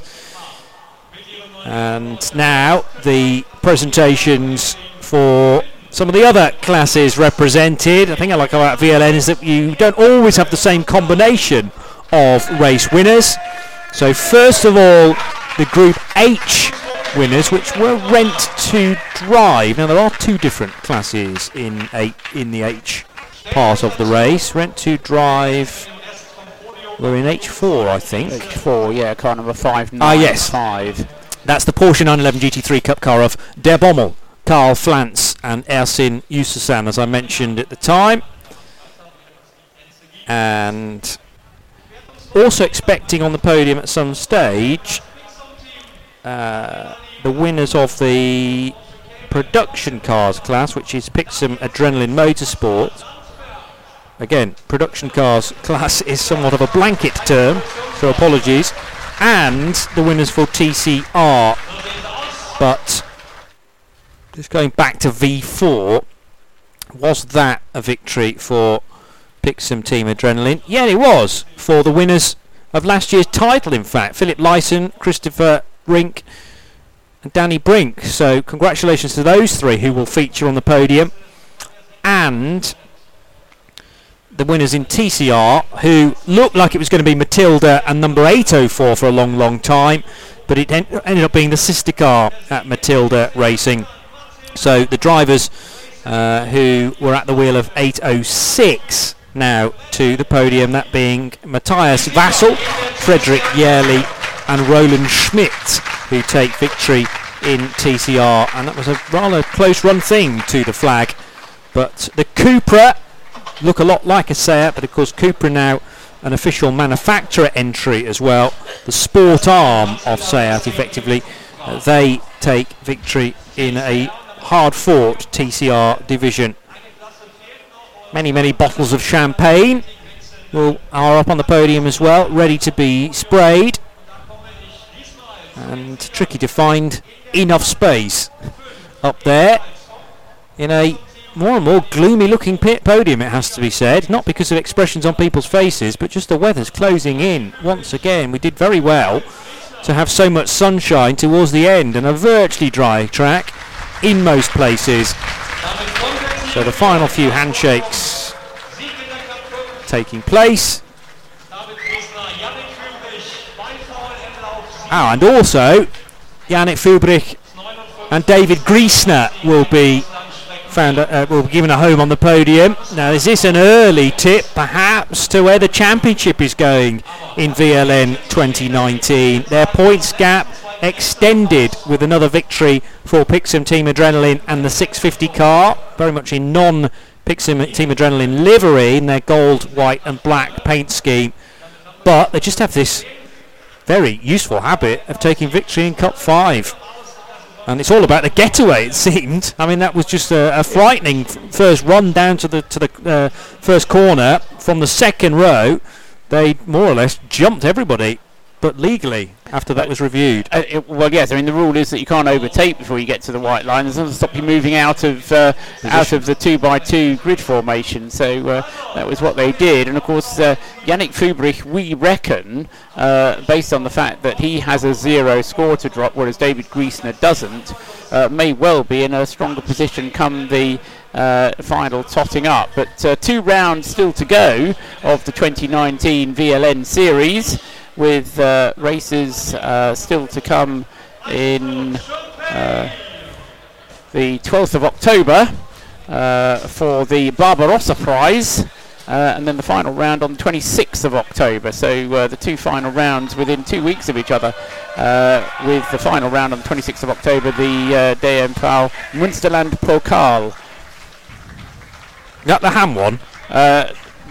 Oh yes, I think it might be. Uh, that, that's the uh, the Munster Trophy, um, and yeah, I think that's the one that uh, you're right does get uh, um, a, a leg of ham, isn't it? Yeah. that, uh, gets handed out. as the prize, I believe. So it's Red Wig's order of the day next time out. I'll remember that because I think I'm down for that one.